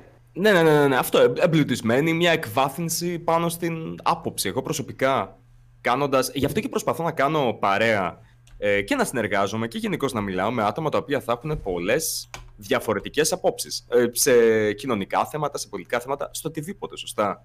Διότι θέλω να ακούσω τις απόψεις και να καταλήξω εκεί πέρα που θέλω, ρε μπρο. Δηλαδή, δεν μπορώ να καταλάβω γιατί πρέπει να είμαι στο ένα ή στο άλλο. Θα ακούσω και θα εμπλουτίσω τις απόψεις μου καθώς συνεχίζω τη ζωούλα μου και you know, να γίνουμε καλύτεροι και όλα αυτά. Δεν μπορώ να καταλάβω το πώς σκέφτονται στο ίντερνετ. Ο Hermes, για να επανέλθουμε λίγο στα social experiments, ο Hermes στέλνει 2 λίρες και λέει Gold Digger social experiment γνώμη. Νομίζω πως είναι... Περιγράψτε το πρώτα. Ναι, έχουμε και άλλα 2,5 λεπτάκια, παιδιά, από τον Πάνο Σπυρ, 1 ευρώ super chat, δεν είχε κάποιο μήνυμα. Αυτά. Πάμε στα... θέλει να πάμε Gold Digger social experiment. Το σκεφτόμουν τα μέσα. Ναι, ναι, ναι. Το ρώτησε το super chat, είναι νόμος. Παιδιά, βιντεάκια τύπου. Δίνομαι άστεγος ή σπασίκλας. Πάω ότι μπέφτω σε κάποια. Μου δίνει άκυρο και μετά από 5 λεπτά σκάω δίπλα της με μια Λαμποργίνη, ξέρω εγώ. Μιλάμε για αυτά τα βίντεο για να καταλάβετε. Ναι, και μετά η γκόμενα μπαίνει μέσα στη Λαμποργίνη, ναι, χωρίς, ξέρω εγώ, έχοντας κάνει μια κολοτούμπα, θα έλεγε κάποιος. Μια και ήμασταν εδώ πέρα. Οπότε, παιδιά, και το συμπέρασμα είναι Women are gold diggers. Ναι, οκ, εντάξει, είναι λίγο απλοϊκό. Υπάρχει μια δόση αλήθειας, ρε παιδί μου, στο όλο πράγμα. Έχει πλάκα που μερικές γυναίκες βλέπεις ότι δεν μπορούν σχεδόν να αντισταθούν. Δεν ξέρουν οι ίδιες για ποιο λόγο το κάνουν. Εγώ να πω κάτι. Όλοι είναι gold diggers. Δηλαδή, οκ. Ναι, ρε φίλε, πιο παλιά τον ήμουν πιο πιτσιρικάς. Ήμουν 18 χρονών. Και ήμουν καλό παιδί, έτσι. Ωραίο μωρό. Δεν θα πω πολλά γιατί δεν μου αρέσει να περιέχω αυτό λόγο. Αλλά μου αρέσει λόγο. Ήμουνα έτσι, you know, σένιο τεκνάκι. Και φίλε, τυχαίνει μερικές φορές να μου την έπεφταν κάποιες κυρίες μεγαλύτερης ηλικίας και να ήταν, hey, εσύ, σένιο τεκνάκι, δες εδώ πέρα τη Rolls Royce την οποία έχω, έλα να πάμε μια βόλτα μέχρι τη Λούτσα. Και εγώ έλεγα, ώρα για Λούτσα, πάμε, ξέρω εγώ. Ναι, ναι, πολύ, έχω να πω κολακευτικότατο, by the way. Δηλαδή, όλοι είναι λιγάκι. Τώρα, αν ερχόταν, ξέρω εγώ, η κυρακούλα, η οποία ήταν. Έλα, πάμε μέχρι το σούπερ μάρκετ. Λαντανίβα. Πάμε off-road. Μπες στο ντάτσιν και πάμε να πουλήσουμε καρπούζια. Θα έλεγα, κυρακούλα μου, συγγνώμη, να βοηθήσω με τα καρπούζια. Το καρπούζι να το σπρώξω να πάει στη θέση του, αλλά το βοφό δεν το σπρώχνω, συγγνώμη. Ξεκάθαρα. Ναι, αλλά αν μετά η κυρασούλα μετά από 2 λεπτά έσκαγε με φορτωμένα καρπούζια σε μια Λαμποργίνη Μούρτσιε Λάγκο, τι θα έκανες? Άνετα θα πήγαινα μαζί της στη Λαϊκή για να τα πουλήσουμε μαζί. Και όχι μόνο. Μάλιστα. Θα συνέχιζες και τη σχέση της, σας πέρα από τα καρπούζια. Και πεπόνια και οποιοδήποτε άλλο φρούτο υπάρχει. Δεν έχω κανένα θέμα. Δεν θα έμενες σε καρπούζια based relationship. Όχι μόνο, δεν γίνεται. Ναι. Πρέπει να πάμε και σ' άλλα, προφανώς. Για πες μας, Λινάρα, εσύ τη γνώμη σου για το Gold Digger Experiment. Σε αυτού του είδους κοινωνικών πειραμάτων δεν θα έπρεπε πιο πολύ να μας απασχολεί το θέμα το πόσο εύκολα μπαίνει κάποιος ενός τελείως αγνώστου το αυτοκίνητο παρά το ότι μπήκε στη Λαμποργίνη, ξέρω εγώ, και πριν δεν μου μιλούσε επειδή ήμουν σπασίκλας ντυμένος, ας πούμε. Δεν είναι αυτό λίγο πιο σημαντικό θέμα? Για αυτά τα, ναι, αλλά το θέμα είναι, δεν είναι ότι έσκασε με όποιο. Άμα έσκαγε με ένα σκατένιο αμάξι, ρε παιδί μου, το point του πειράματος και καλά το συμπέρασμα, είναι ότι άμα έσκαγα με σκατένιο αμάξι ή χωρίς καθόλου, ρε παιδί μου, ή τέλος πάντων δεν έδειχνα τον πλούτο μου, δεν εντυπωσίαζα, ρε παιδί μου, η γκόμενα δεν θα γύρνα για να με κοιτάξει. Αυτό είναι το experiment. Αλλά πάλι, ρε παιδί μου, δεν έχει επαναληψιμότητα, είναι μία περίπτωση μεμονωμένη, δεν κάνουν πείραμα ελέγχου. Κοίτα, ειδικά μου πάρεις τώρα παράδειγμα την Αμερική, είτε βγουν 1 εκατομμύριο τέτοια βίντεο, είτε μόνο 1, είναι ακριβώς το ίδιο πράγμα. Δεν βρίσκω τον λόγο να συνεχίσουν να βγαίνουν τέτοια βιντεάκια και να συνεχίσει ο κόσμος να τα βλέπει. Το αποτέλεσμα το ξέρουν προτού καν μπουν στο βίντεο. Αυτό ακριβώς. Άμα είναι ερώτηση, αν ο τίτλος είναι ερώτηση, τότε μπορείς να είσαι σίγουρος ότι η απάντηση είναι ο ίδιος τίτλος, εμφατικά με ένα θαυμαστικό στο τέλος. Ναι, ναι, ναι. Βγάλε το ερωτηματικό και βάλε τελεία και τελείωσε. Ναι, είναι τόσο ανόητο αυτό. Και γενικά, κοίταξε, έχουν αρχίσει να τα κάνουν σαπρές. Δηλαδή, και για μένα αυτό δεν είναι το πιο πεντανόστιμα ειρωνικό από όλα. Το ότι με το που έγιναν σαπρές αυτά τα βίντεο, τα κοινωνικά experiments, τα κοινωνικά πειράματα. Σαπρές από τον αλγόριθμο. Ναι. Από τον αλγόριθμο σαπρές. Ναι, ναι. Έχουν τουλάχιστον κανένα χρόνο που έχουν γίνει σαπρές. Και τότε ξαφνικά, τι έγινε, ρε παιδιά, πού πήγαν αυτές οι ευαισθησίες, οι κοινωνικές ευαισθησίες που είχατε? Μα κάτω για το κοινωνικό μήνυμα, ρε αδελφέ. Τι έγινε, πού πήγαν όλοι? Πού είναι τα κοινωνικά πειράματα τώρα? Τι περίμενες. Το πολύ πολύ να γίνει κανένα τέτοιο βίντεο για τις προβολές που θα πάρει, άμα κάποιος θέλει να ανεβάσει το κανάλι του λίγο παραπάνω και να πει ότι ok, σήμερα θα βγάλω αυτό για να ανέβω και να μην βγάλω τόσο πολλά λεφτά όσο με κάποιο άλλο βίντεο. Όχι, όχι. Μέχρι και οι προβολές θα γίνουν στα press. Π.χ. λάβετε το εξής υπόψη. Ο ίδιος κύριος που είχαμε πει στην αρχή είχε κάνει ένα κοινωνικό πείραμα το οποίο το είχε κάνει το 2017, αν θυμάμαι καλά, και είχε πιάσει 200, παραπάνω νομίζω, 250.000 views. Έκανε κοινωνικό πείραμα το 2020, παρόμοια τα metadata, οπότε σίγουρα δεν δικαιολογείται τόσο μεγάλη διαφορά. Έχει 9.000 views μόνο. Χαίρομαι. Κι εγώ. The algorithm at work. Χαίρομαι, αλλά απ' την άλλη αναχωριέμαι βλέποντας, παιδιά, ότι το YouTube όσο πάει έχει βγάλει στην απέξω σχολιασμοί να με τραβάνε, να μην πουλάνε social experiment. Γενικά θα καταλήξουμε να μην υπάρχει καθόλου ποικιλία. Θα είναι όλα τα βίντεο, ναι, μουσικά βίντεο clips της πούτσας με μηδέν ποιότητα, τρώω σπιτικό vs delivery φαγητό και τρώω το χειρότερο σουβλάκι της γειτονιάς. Αυτά τα βίντεο θα μείνουν και story time.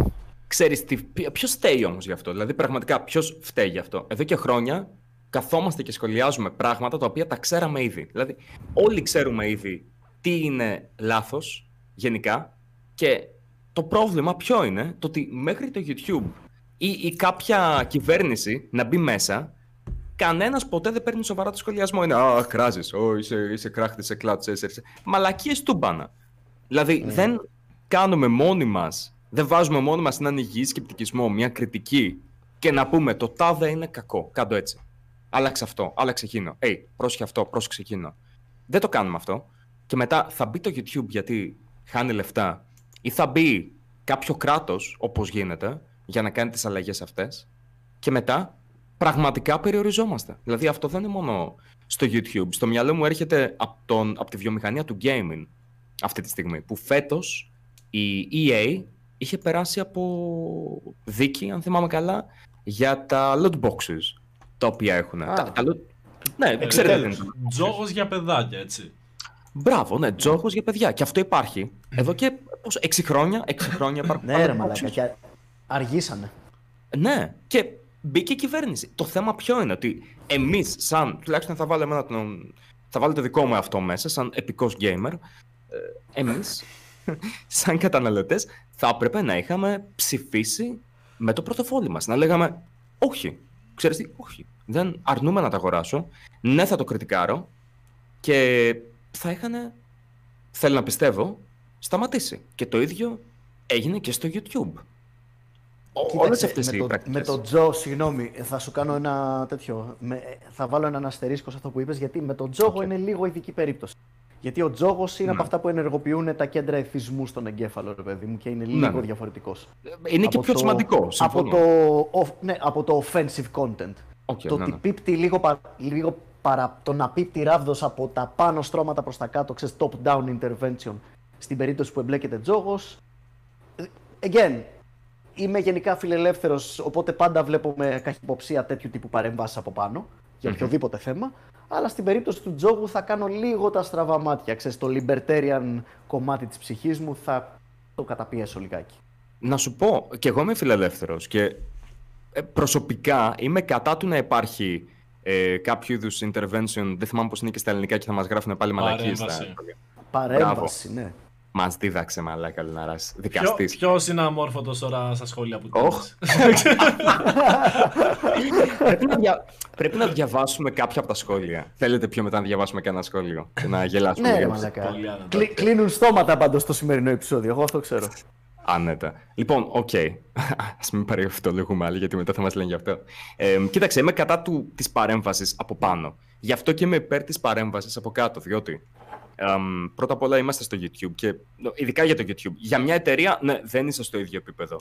Στο YouTube το κοινό και ο δημιουργός δεν είναι τόσο μακριά ένας από τον άλλον. Okay. Μπορείς να βγάλεις ένα βίντεο και να γίνεις εσύ ο δημιουργός μεθαύριο, άμα είναι καλό το βίντεο.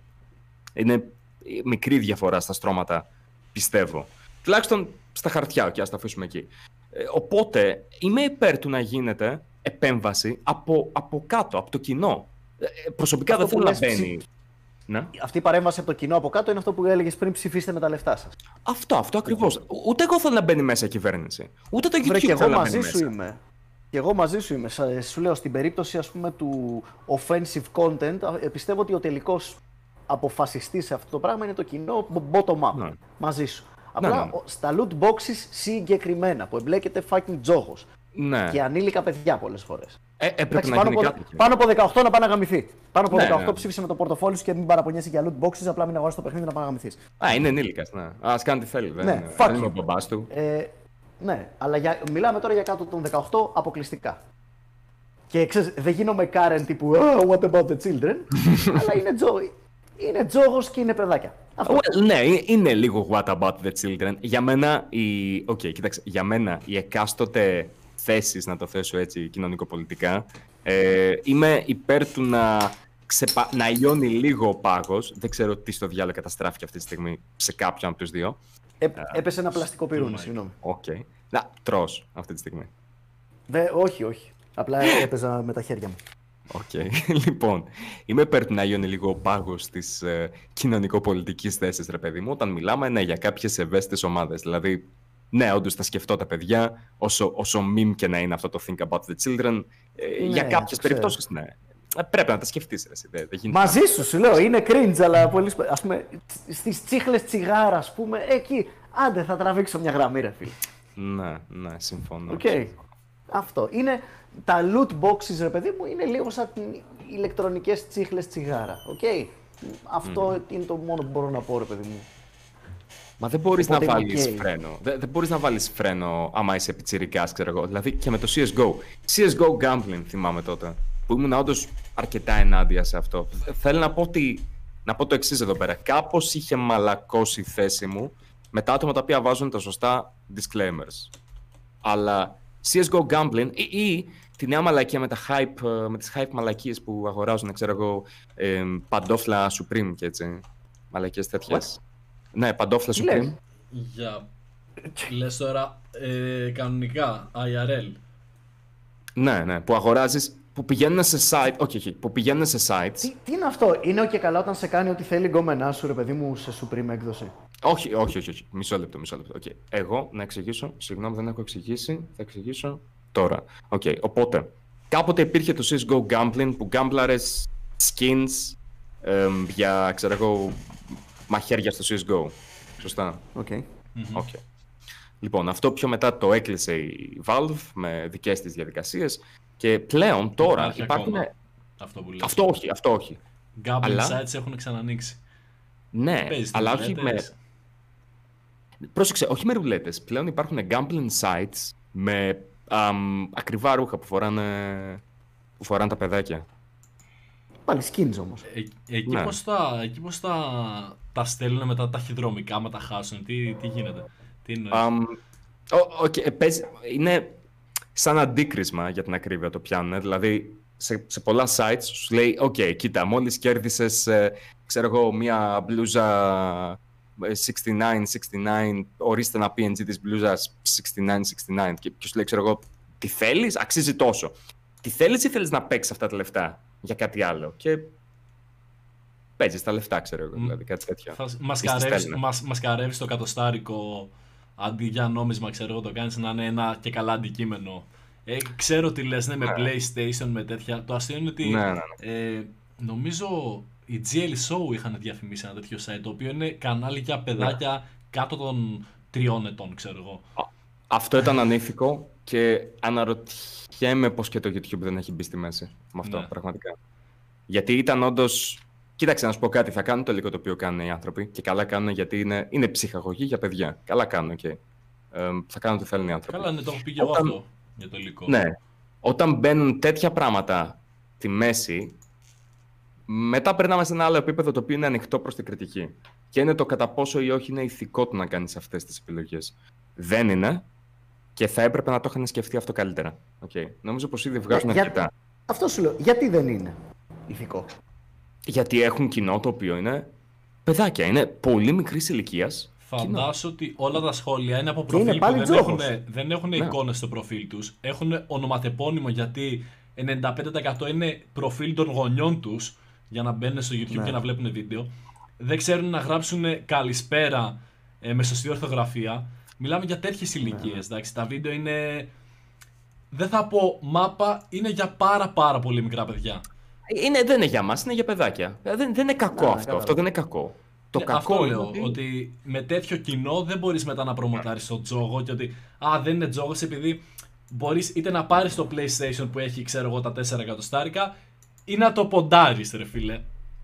Όχι, είναι τζόγος. Είναι τζόγος και... είναι fucking τζόγος. Ναι. Συγγνώμη, αλλά εκεί, αν κάποια στιγμή εκεί εμπλακεί η κυβέρνηση, νομίζω ότι θα ήταν αυτό το οποίο θα πρέπει να γίνει. Συγγνώμη, αλλά αυτό είναι το σωστό. Μου κάνει εντύπωση που δεν έχει γίνει ήδη. Ναι, συμφωνώ και εγώ σε αυτό.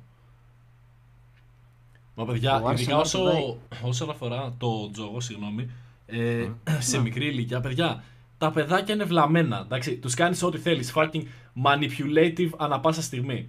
Φέρε παιδάκια να τους κάνω σκλάβους. No problem, σε 2 μέρες θα τους έχω κάνει πλήση εγκεφάλου. Όλοι είμαστε. Θα απομονώσουμε αυτό το quote του Λιναρά, φέρτε μου παιδάκια να τους κάνω σκλάβους. Σε ένα expose βίντεο σύντομα δίπλα σας. Εκεί που θέλω να καταλήξω. Βάλ το τέτοιο. Λιναρά, βάλ το σαν ηχητικό όταν κάνουν donate. Να βγαίνει αυτό. Αυτό είναι το καλύτερο.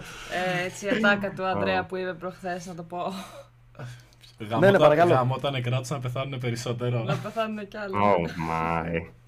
Παιδιά, όχι, αυτό δεν ήταν σε live. Ήταν rage μεταξύ μας. Καθόμασταν εδώ. Είχαμε γυρίσει από τη Ματζέντα, τον πάροχο του ίντερνετ και το τέλος πάντων των κινητών κλπ.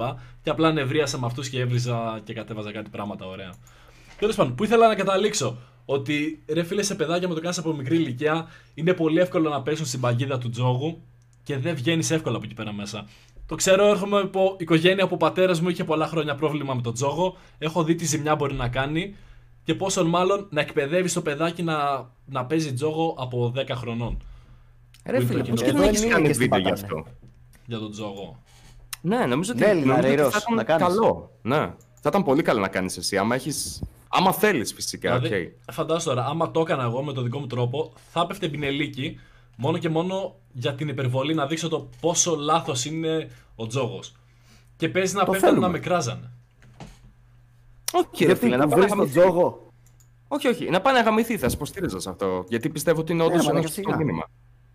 Ναι, ρε φίλε, να πάνε να γαμηθεί κάτω. Κάνεις offense τους ανθρώπους που είναι εθισμένοι στον τζόγο.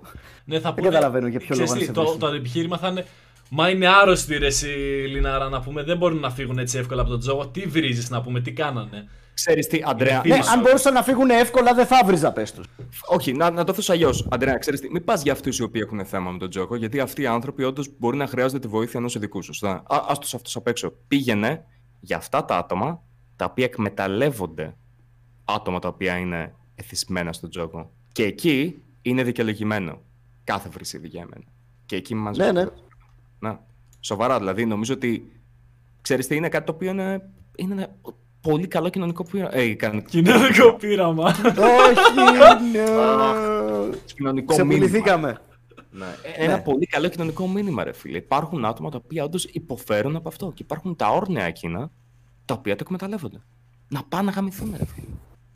Ξεκάθαρα. Θα το ρίξω μια δεύτερη σκέψη, μιας και δεν έχω και υλικό για βίντεο. Τι θέλω να κάνω, οπότε θα δούμε. Έλα ρε, κάνε the YouTuber way. Βγάλε ένα μήνυμα, παιδιά, για πείτε τι θέμα να κάνω βίντεο. Όχι, πρέπει να πάρω κανένα τσιγάρο και μετά θα είναι όλα κομπλέ. Άνετα. Να σου πω όμως αυτό. Ειδικά άμα είναι κάτι το οποίο το έχεις ζήσει. Έχεις μια προσωπική εμπειρία. Δηλαδή θα μου άρεσε, νομίζω και στο κοινό θα άρεσε, να δούμε λίγο τον Αντρέα να είναι λίγο πιο... σοβαρός, πιο να πει για κάτι το οποίο το έχει ζήσει, ρε παιδί μου, είναι πιο προσωπικό. Άμα θέλεις, φυσικά. Για σοβαρά θέματα, ρε παιδί μου, ξέρεις, ο Jack Lowe σε προσβάλλει, μαλάκα, υπόγεια. Δεν το εννοώ έτσι. Ένα θέμα που να σκαμπάζει, μαλάκα, επιτέλους. Δεν το εννοώ έτσι, δεν είναι.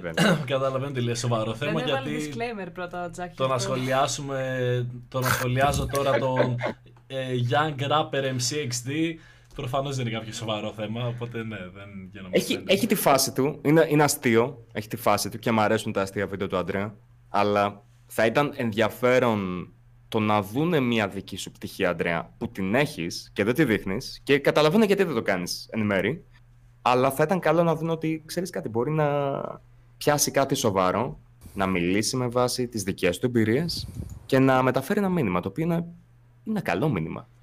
Θέλουμε το what the fuck του Λινάρα. Αλλά παιδιά, φάνε με το δικό μου τρόπο άμα γίνει κάτι τέτοιο. Μην περιμένετε. Σοβαρά από πίσω λυπητερή μουσική, αχ ο τζόγος καταστρέφει. Πάμε ξέρεις, τα μουνόπανα που θα τους βγάλω τα μάτια μας πιάσω από κοντά, που πουλάνε skin στα παιδάκια και κορεδεύουν. Το κακό είναι ότι έχω κάνει εγώ κάποια βιντεάκια παλιά promote σε CSGO gambling. Έτσι. Ρε, με το disclaimer τα ανάλογα 18 ετών και πάνω. Θα πρέπει να το κάνεις address τότε. Άμα τέτοιο, άμα έχεις κάνει αυτό, πρέπει στο εν λόγω βίντεο λοιπόν να κάνεις address και εσύ αυτό το πράγμα. Είχε βάλει disclaimer, να σου πω κάτι. Εκεί πέρα είναι που έχει αλλάξει η δικιά μου άποψη με το CSGO gambling. Για αρχή δεν υπάρχει πλέον, οπότε είναι λίγο moot point. Μετά από την άλλη, άμα έχει βάλει κάποιους disclaimers, δηλαδή θυμάμαι και τότε στο ένας και ένας είχαμε μιλήσει με το Χάκι πάνω σε αυτό και μου είχε εξηγήσει αυτό πώς το βλέπει. Ο Χάκι π.χ. τότε έβαζε disclaimers που έλεγε ότι ξέρεις τι, άμα είσαστε κάτω από 18, δεν θέλω να πάτε εκεί. Άμα ήταν για το πούσε το site, το έλεγε. Έχω πάρει λεφτά, το ξέρω, είναι χορηγία. Μη πάτε να κάνετε gambling εκεί, είναι στημένα, είναι αυτό, είναι εκείνο. Ήταν πολύ δίκαιο σε αυτό, να το δώσουμε αυτό. Εγώ πριν κάτι μήνες έδωσα και ένα άκυρο σε ένα βίντεο το οποίο θα πλήρωνε καλά σε σχέση με χορηγίες όπως την ΕΝΕΜΠΑ, ας πούμε, για παράδειγμα. Πλήρωνε καλά, είχαμε μιλήσει, ναι, online gambling, είχαμε μιλήσει για τιμές και τέτοια. Και λίγο πρωτού, όντως κάνω το βίντεο μου σε φάση, ξέρεις τι, απλά δεν το ξαναμιλάω αυτόν. Μιλούσαμε μέσω WhatsApp, είχαμε ανταλλάξει ας πούμε νούμερα για να κανονίσουμε. Και λέω ότι φάγει δεν θα το κάνω, δεν είμαι. Ενώ είχα και ανάγκη τα λεφτά εκείνο τον καιρό. Δεν το λέω τώρα να πούνε, τι καλός είναι ο Λιναράς, αλλά fucking όντως έτσι έγινε και η Ειρήνη το ξέρει. Γιατί της έλεγα και αυτό το. Ετοιμάζω ένα βίντεο τώρα, χορηγία, το να τ' άλλο. Είναι αυτό που είναι ρε φίλε, δεν πάει να πει ότι «Ω Παναγία μου, είσαι ο καλύτερος άνθρωπος». Δηλαδή θα μπορούσα να το κάνω με disclaimer και παρόλα αυτά το σκέφτηκα λίγο καλύτερα και λέω ότι δεν είμαι όπως τότε που έκανα τα gambling με το CSGO που τουλάχιστον είχαν να κάνουν έστω και σε ένα κομμάτι με gaming, γιατί μπορείς να κάνεις gambling χωρίς να βάλεις τα λεφτά με skin που έχεις ήδη από το παιχνίδι, είτε τζάμπα από match, είτε έχεις αγοράσει κάποια και μπορεί να θες να κάνεις gambling μπας και πάρεις περισσότερα skin χωρίς να βάλεις αναγκαστικά λεφτά. Αλλά κοίτα, Αντρέα, αυτό είναι καθαρό gambling. Αν κάνεις το βίντεο age restrict, έχω φίλους οι οποίοι έχουν διαφημίσει online καζίνο και νομίζω είναι το ίδιο καζίνο το οποίο σου έστειλε και εσένα να θυμάμαι καλά. Άμα κάνεις το βίντεο 18+, από τη δικιά μου μεριά και νομίζω και πολλοί άλλοι, είναι ok. Δηλαδή, πού είναι το πρόβλημα? Άμα είναι 18+ το βίντεο, δεν είναι δικιά σου ευθύνη να δεις ποια παιδάκια βάζουν ψεύτικη ηλικία για 18+. Ναι, κάποια θα το κάνουν. Εντάξει, τι να κάνω ρε φίλε, συγγνώμη, αλλά η δικιά σου ευθύνη σταματάει εκεί που θα ασχοληθείς εσύ με το βίντεο. Άμα είναι 18+, θα βγάλεις τα λεφτά από τη χορηγία. Νομικά είσαι καλυμμένος. Και ηθικά θα έλεγα είναι καλυμμένος. Ναι, και ηθικά. Και για μένα είναι ok. Καλά, εντάξει, δεν έχω σκοπό να το κάνω γιατί γαμώ τη χορηγία, προτιμώ να κάνω ένα live ας πούμε. Ισχύει, τέτοια χρήματα θα είναι. Ειδικά για χορηγία gambling. Τώρα εντάξει, άμα να κάνω ένα βίντεο και κάποια εταιρεία θέλει να το χορηγήσει, αλλά κάποια εταιρεία που να πουλάει κάποιο προϊόν και τέτοια, θα το κάνω μέσα εννοείται. Περιμένω ακόμα να μας απαντήσουν από κάποιους χορηγούς για το Τρεσλατρέτ. Οκ, να πούμε ένα super chat που μόλις έσκασε. Ναι. Απλά ήθελα να πω ότι ξέρεις, όλοι θέλουν και μετά είναι. Α, ναι, για ποια θέματα μιλάτε, για αυτά. Δεν ξέρω, ρε φίλε, δεν ξέρω. Κοίτα, θα αρχίσουμε να μιλάμε για τέρμα χαζά πραγματάκια τα οποία δεν προσβάλλουν ποτέ κανέναν. Όχι, να πάει να καμηθεί ρε φίλε. Ναι, ηρωνικά το μιλάμε καθαρά. Ο Ντάνι Αρ με 5 ευρώ super chat. Μεγάλο αμφιλεγόμενο κοινωνικό πείραμα είναι της φυλακής του Σάνφορντ. Το είπαμε κι αυτό, Ντάνι, δεν το πρόλαβες. Ναι, μπήκες αργά φίλε. Είπαμε για τις ταινίες που έχουν βγει. Είναι καλή φάση, ωραίο σαν πείραμα, η ταινία γάμισε πάντως. Δεν ήξερα ότι είναι βασισμένη σε πραγματικό κοινωνικό πείραμα. Απλά έτυχε να τη δω έτσι και λέω, εντάξει, ωραία φάση. Ναι, το είχα δει στο σινεμά, φίλε, το experiment. Ο gay boomer θα μου πει. Σινεμά. Σινεμά είχα δει paranormal activity. Στο σινεμά είχα δει το πρώτο Batman του 89. Με την πάπια. Όχι, το προηγούμενο, με τον Jack Nicholson. Ξέρω ένα, έχω δει μόνο αυτό με την πάπια και αυτό λέω. Είναι εντυπωσιακό πόσο λίγες ταινίες έχεις δει, Λινάρα. Ναι, γιατί έχω δει πολλές, αλλά πιο καινούργιες, φίλε. Είναι λόγω ηλικίας, ίσως, δεν ξέρω. Δεν πρόλαβα τις πολλές παλιές. Με σούπερ ήρωες δεν έχω δει γιατί δεν είναι το στυλ μου. Γιωρά το Black τα τελευταία χρόνια. Ξεκάθαρα, δεν βγαίνει και κάτι άλλο της προκοπής. Δες καμιά ανάγκη. Αγόρι μου, θα σου προτείνουμε εμείς ταινίες να δεις την νέα μας εκπομπή. Μην ανησυχείς. Θες να την πλαγκάρεις την εκπομπή σου λιγάκι, Μάικ? Να δείξουμε το τρέλερ. Τι να την πλαγκάρεις? Ναι, τώρα θα σκάει σύντομα το τρέλερ. Έστειλα στα παιδιά μια van premiere. Έχω ξαναμιλήσει για αυτή την εκπομπή που έρχεται τώρα με το Βαγγέλη που κάνουμε το Geek Wars. Θα κάνουμε μια καινούρια. Όχι ακριβώς debate και confrontation, ούτε θα είναι για ταινίες, όχι σαν θα ψει το σενάριο, πιο πολύ θα επενούμε ταινίες και θα προτείνουμε και θα λέμε γιατί γαμάνε κάποιες συγκεκριμένες. Και πιάνουμε γενικά τις τίμιες ταινίες δράσης έτσι, του παρελθόντος. Τύπου The Rock, Conair, Face Off, The Edge, Crimson Tide και πολλά άλλα. Μπορώ να ζητήσω μια συγκεκριμένη πενταλογία και κάντε τη speedrun ή πιάστε όποια θέλετε. Okay. Πες μου. Ωραία. Death Wish. Όχι. Είναι πολύ πιο geek φάση και δεν είναι τόσο... Είναι λίγο αντρίλα, αλλά είναι λίγο διαφορετικά. Λοιπόν, Highlander την πενταλογία. Α, κάποιο από τα Highlander. Ναι, τα αγαπάω. Ναι. Είναι απίστευτο. Στο νούμερο 2 είναι που είναι ο Sean Connery και παίζει τον Ramírez. Ναι. Είναι ο Sean Connery Μεξικάνος, μαλάκα. Ramírez. I'm from Tijuana, Mexico. It's the quickening. Γαμάει ο Σκλινάντερ, μαλάκα. Και ο Highlander, μαλάκα. Κλασική ταινία με σκηνή σεξ, ρε παιδί μου, σε τέτοιο παλιά που οι ταινίες δράση είχαν και μια σκηνή σκληρό γαμίση μέσα. Ρωτάει ο Σίζαρ, παιδιά, Mike, βασικά, άμα θα είναι στο Comedy Lab, σε ποιο κανάλι θα ανεβαίνει? Στο δικό μου κανάλι, στο δικό μου. Στο Μάγκιου σαν Σίζαρ. Ναι, και θα είναι, ρε παιδί μου, γενικά για ταινίες οι οποίες, πώς να το πω, τώρα τελευταία, παιδιά μου, οι ταινίες έχουν ένα κακό. Έχουν χιούμορ, αλλά αυτό το χιούμορ κοροϊδεύει τον εαυτό τους. Ναι, self-deprecating. Είναι πάρα πολύ μέτα το χιούμορ στις τελευταίες ταινίες. Ενώ στις παλιές ταινίες δράσης τα αστεία δουλεύανε και ακόμα. Άμα ήσουν ένας περαστικός στο σύμπαν της ταινίας, θα γέλαγες με το αστείο του Bruce Willis. Μέσα στο σύμπαν της ταινίας. They work in the movie.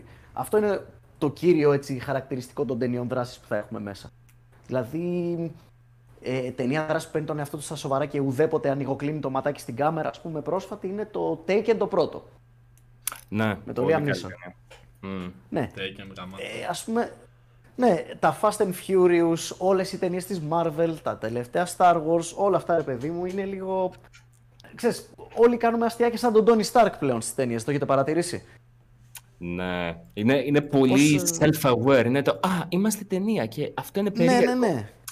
Α, το πιο κλασικό παράδειγμα από το Avengers το πρώτο, είναι η σκηνή που ο Τόνι Σταρκ έχει ανέβει στην κορυφή του πύργου και συνομιλεί για λίγη ώρα. Είναι η τελική μάχη και συνομιλεί για λίγη ώρα ψύχρεμα με τον Λόκι. Ναι. Και του λέει ο Λόκι, είναι λίγο πριν πει We have a Hulk. We have a Hulk. Whatever. Και κάποια στιγμή λοιπόν παίρνει το ουισκάκι ο Τόνι Σταρκ και του λέει Α, το σχέδιό σου είναι να κατακτήσεις τη Νέα Υόρκη. Μπλα. Λέει ναι. Και ο Τόνι Σταρκ σηκώνει το ποτήρι και λέει Not a great plan. Και πίνει ρε παιδί μου. Και είμαι σε φάση, αστείο Τόνι Σταρκ. Ή μάλλον Robert Downey Jr. Μόλις μου θύμισε το αστείο σου ότι πρώτον βλέπω ταινία και δεύτερον στην ταινία την οποία βλέπω το σχέδιο του κακού είναι όντως φάβα. Ευχαριστώ πάρα πολύ για αυτό το αστείο. Ναι, αυτό γιατί να τη δεις μετά, είναι το «Α, οκ, είναι κακό σχέδιο». «Οκ, ξέρω εγώ, Τόνι, άμα είναι να κλείσουμε την ταινία έτσι». Ναι, κατάλαβες. Σκέψου, ρε παιδί μου, ενώ τα αστεία που πέταγε, ρε παιδί μου, ας πούμε, στο Die Hard, ξέρω εγώ, ο Bruce Willis, they work in the movie. Και ξέρεις, υπάρχουν ταινίες. Στο Conair έχει ηλίθια, cheesy αστεία, πολλές φορές είναι cringe αστεία. Ποτέ δεν είναι αυτό, αστεία που ηρωνεύονται τον ίδιο τους τον εαυτό. Αυτό. Λοιπόν, και αυτό λοιπόν είναι η φιλοσοφία πίσω από τα μπρόσκαρ. Ωραία, περιμένουμε όλοι τα μπρόσκαρ τότε. Και εγώ θέλω να πλαγκάρω κάτι. Θα πάμε προς κλείσιμο. Τώρα θα πάμε. Θέλετε κανένα 10 λεπτό, 5 λεπτά για να μιλήσουμε για ένα σχόλιο που είπατε? Έχετε κάτι συγκεκριμένο? Μήπως ξέρεις τι θα έλεγα, ίσως για την επόμενη φορά, απλά να έρθουμε με ένα σχόλιο καθένας από όλα τα τρες λατρέτ και να καθιερώσουμε στο τέλος ένα τέταρτο να διαβάζουμε ένα σχόλιο, ξέρω εγώ, καθένας, όποιο θέλουμε. Τι λέτε? Ένα καθένας από κάποιο, όχι από την κάθε εκπομπή. Από μία. Ναι. Δηλαδή, εγώ είχα δει ένα τέλειο σχόλιο. Superchat από κανονικά σχόλια, έτσι. Ναι, από κανονικά. Στα Superchat τα έχουμε απαντήσει κιόλας όμως. Ναι, τα Superchat τα απαντάμε εκείνη τη στιγμή, άμα είναι. Okay. Λοιπόν, τότε εγώ από τη δικιά μου μεριά θέλω να πλαγκάρω το εξής. Βλέπω ότι είσαστε εδώ πέρα μέσα 800 άτομα. Εξαιρετικά, εξαιρετικά. Λοιπόν, προσπαθούμε το Twitch με τη Ρέινα να γίνουμε partners. Επιτέλους, 1 χρόνο μετά η Ρέινα ξανάρχισε τα streams και είμαι κι εγώ εκεί. Οπότε θα εκτιμούσα πάρα πολύ αν κάποιοι από εσάς που θέλετε να ακούσετε λίγο παραπάνω, έτσι ένα χαλαρό podcast, να το θέσω έτσι ανάμεσα σε μένα και την αραβωνιαστικιά μου. Ναι, είμαι simp. Είμαι τόσο simp, έχω αραβωνιαστεί ξεκάθαρα. Okay. Άμα θέλετε, θα είμαστε στο Twitch. Έχει ανοίξει ήδη η Ρέινα Twitch, οπότε όταν τελειώσουμε το stream από εδώ πέρα μπορείτε να έρθετε, να μετακομίσετε. Μπορεί να μιλήσουμε και λίγο παραπάνω για τα κοινωνικά πειράματα και να δούμε την άποψη μιας κοπέλας κιόλας πάνω σε αυτό. Να δώσω ένα link μία στο chat, Αντρέα, ή θες να δώσεις εσένα? Θα δώσω εγώ για να φανεί κιόλας, αλλά πρέπει να μου το στείλεις εμένα πρώτα. Κάτσε, στα αφήνω μία εδώ πέρα στο Tres La Tret. Να το. Και το δίνεις τώρα ή άμα θέλεις και πιο μετά. Πάτε παιδιά, στον αγώνα να πάρετε το partner. Thank you, thank you. Λοιπόν, ποστάραμε 2 φορές το link. Πάτε εκεί πέρα, τσεκάρετε, άμα δεν έχετε τι να κάνετε, να ακούσετε, θα συζητήσετε και άλλο για τα κοινωνικά πειράματα και τέτοια. Πες να τα πιάσουμε, θέλω να τη ρωτήσω... ωραία, εντάξει, περάστε για καμιά βολτούλα. Θα δεις, έχω άλλο όνομα στο Twitch, όπως Greek Sertitz. Ο Λινάρας ακούγεται ότι τρίζει καρέκλα, ξαπλώνει πίσω, χασμουργέται, μα λέει... Επειδή τον ακούω και αυτός θέλει να... Είναι καινούργια καρέκλα και τρίζει. Όχι ρε, κανονικά τώρα θα έχω τα πόδια μου πάνω, απλά δεν θα ακούγομαι μετά. Και κάθομαι και είμαι σε φάση να κάτσω πίσω, να κάτσω μπροστά, τι να κάνω γαμώτο. Άκου. Ω Χριστέ μου. Καλά το πατατάκι. Δικός μου είσαι. Πάρω καρέκλα. Λοιπόν, οπότε ναι. Ελπίζω σήμερα ο ήχος να ήταν λίγο καλύτερος παρεπιπτόντως. Παιδιά, σήμερα ήταν φανταστικός ο ήχος. Ήταν γαμάτο επεισοδιάκι, μου άρεσε πάρα πολύ. Ελπίζω να το απολαύσετε κι εσείς. Αντρέα, πρέπει να τα βάζεις στο Anchor πιο νωρίς. Okay, μου κάνουνε παράπονα μέχρι και εμένα. Το ένα ξέρεις τι είχε γίνει. Το είχα ετοιμάσει, το ανέβασα και ξέχασα να πατήσω publish. Και βλέπω μετά ένα σχολείο πότε θα ανέβει το επεισόδιο. Και λέω κάτσε τι είναι. Και μπαίνω και παιδιά απλά δεν είχα κάνει publish το επεισόδιο. Μου τα στέλνε σε προσωπικά μηνύματα. Τσακώθηκε με τον τύπο, λέει. Δεν ξέρω τι φάση. Εν τω μεταξύ πρέπει να δοκιμάσουμε και το monetization εκεί πέρα. Επίσης, Λιναρά, speaking of monetization, είχε γίνει κάτι τρελό με τις διαφημίσεις στο προηγούμενο βίντεο. Παιδιά, το πρώτο μισό είχε κάθε μισό λεπτό και μετά το δεύτερο μισό δεν είχε καθόλου. Μου το είπε ο Jack, αυτό έγινε μόνο του τελείως. Ναι. Αν και πρέπει να ενεργοποιήσεις από μόνος σου τα mid-rolls. Αυτά μπαίνουν διάμεσα. Και εμείς βάζουμε κάθε μισή ώρα περίπου. Απλά ειδικά άμα είναι μεγάλο, επειδή τα stream είναι μεγάλα, αυτό το οποίο βγαίνει μετά ρε παιδί μου, τα podcast, τα stream. Απλά πήγαινε μετά εσύ και πάτα manage mid-rolls και μπορείς να τα τακτοποιήσεις από εκεί. Ναι, έτσι τα κάνω συνήθως. Αυτό δεν ξέρω τι έπαθε και τα άνοιξε από μόνο του. Τίποτα, σκάλασε μωρέ. Τρώει μερικές φορές κολλήματα του. Και εμένα μου το είχε κάνει σε κάποια παλιά βίντεο. Πήγα και τα έφτιαξα μόνος μου γιατί είχαν γεμίσει με διαφημίσεις. Οπότε να πούμε στα παιδιά κάντε που like. Τυχόν μπήκαν σε εκείνο το βίντεο και είδαν 100 διαφημίσεις. Όχι, δεν είμαστε τόσο greedy. Μπήκαν από μόνες τους.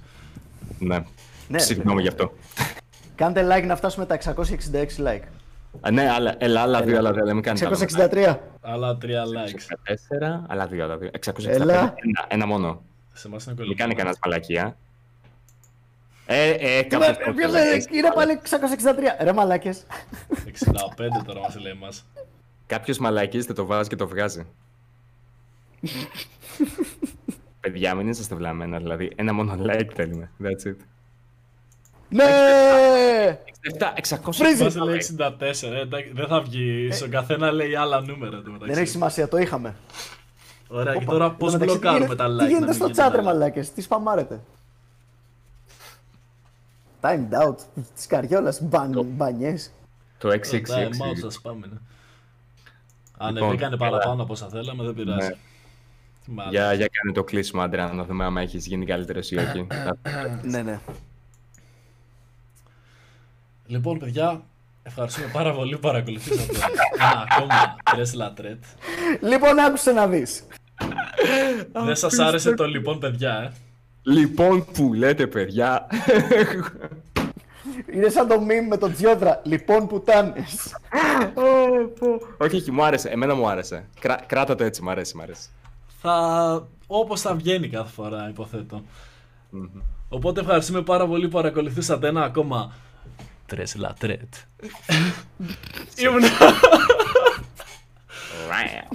Ήμουν ο παρουσιαστής σας, Λιναράς THC. Και μαζί μου για μία ακόμη φορά είχαμε τον Μάγκιους. Καληνύχτα, παιδιά. Και τον Jack Lowe. Όλα αυτά ήταν ένα τεράστιο κοινωνικό πείραμα. Παρακαλώ. Συμπέρασμα, κάντε όλοι like, τα λέμε στο επόμενο Τρες Λατρέτ, Τετάρτη, 9 η ώρα. Ευχαριστούμε πάρα πολύ, καλό βράδυ. Πείτε γεια ρε μαλάκες. Καλή συνέχεια, ελάτε από το Twitch. Είπαμε πριν γεια, καλή συνέχεια, ναι, καλή νύχτα.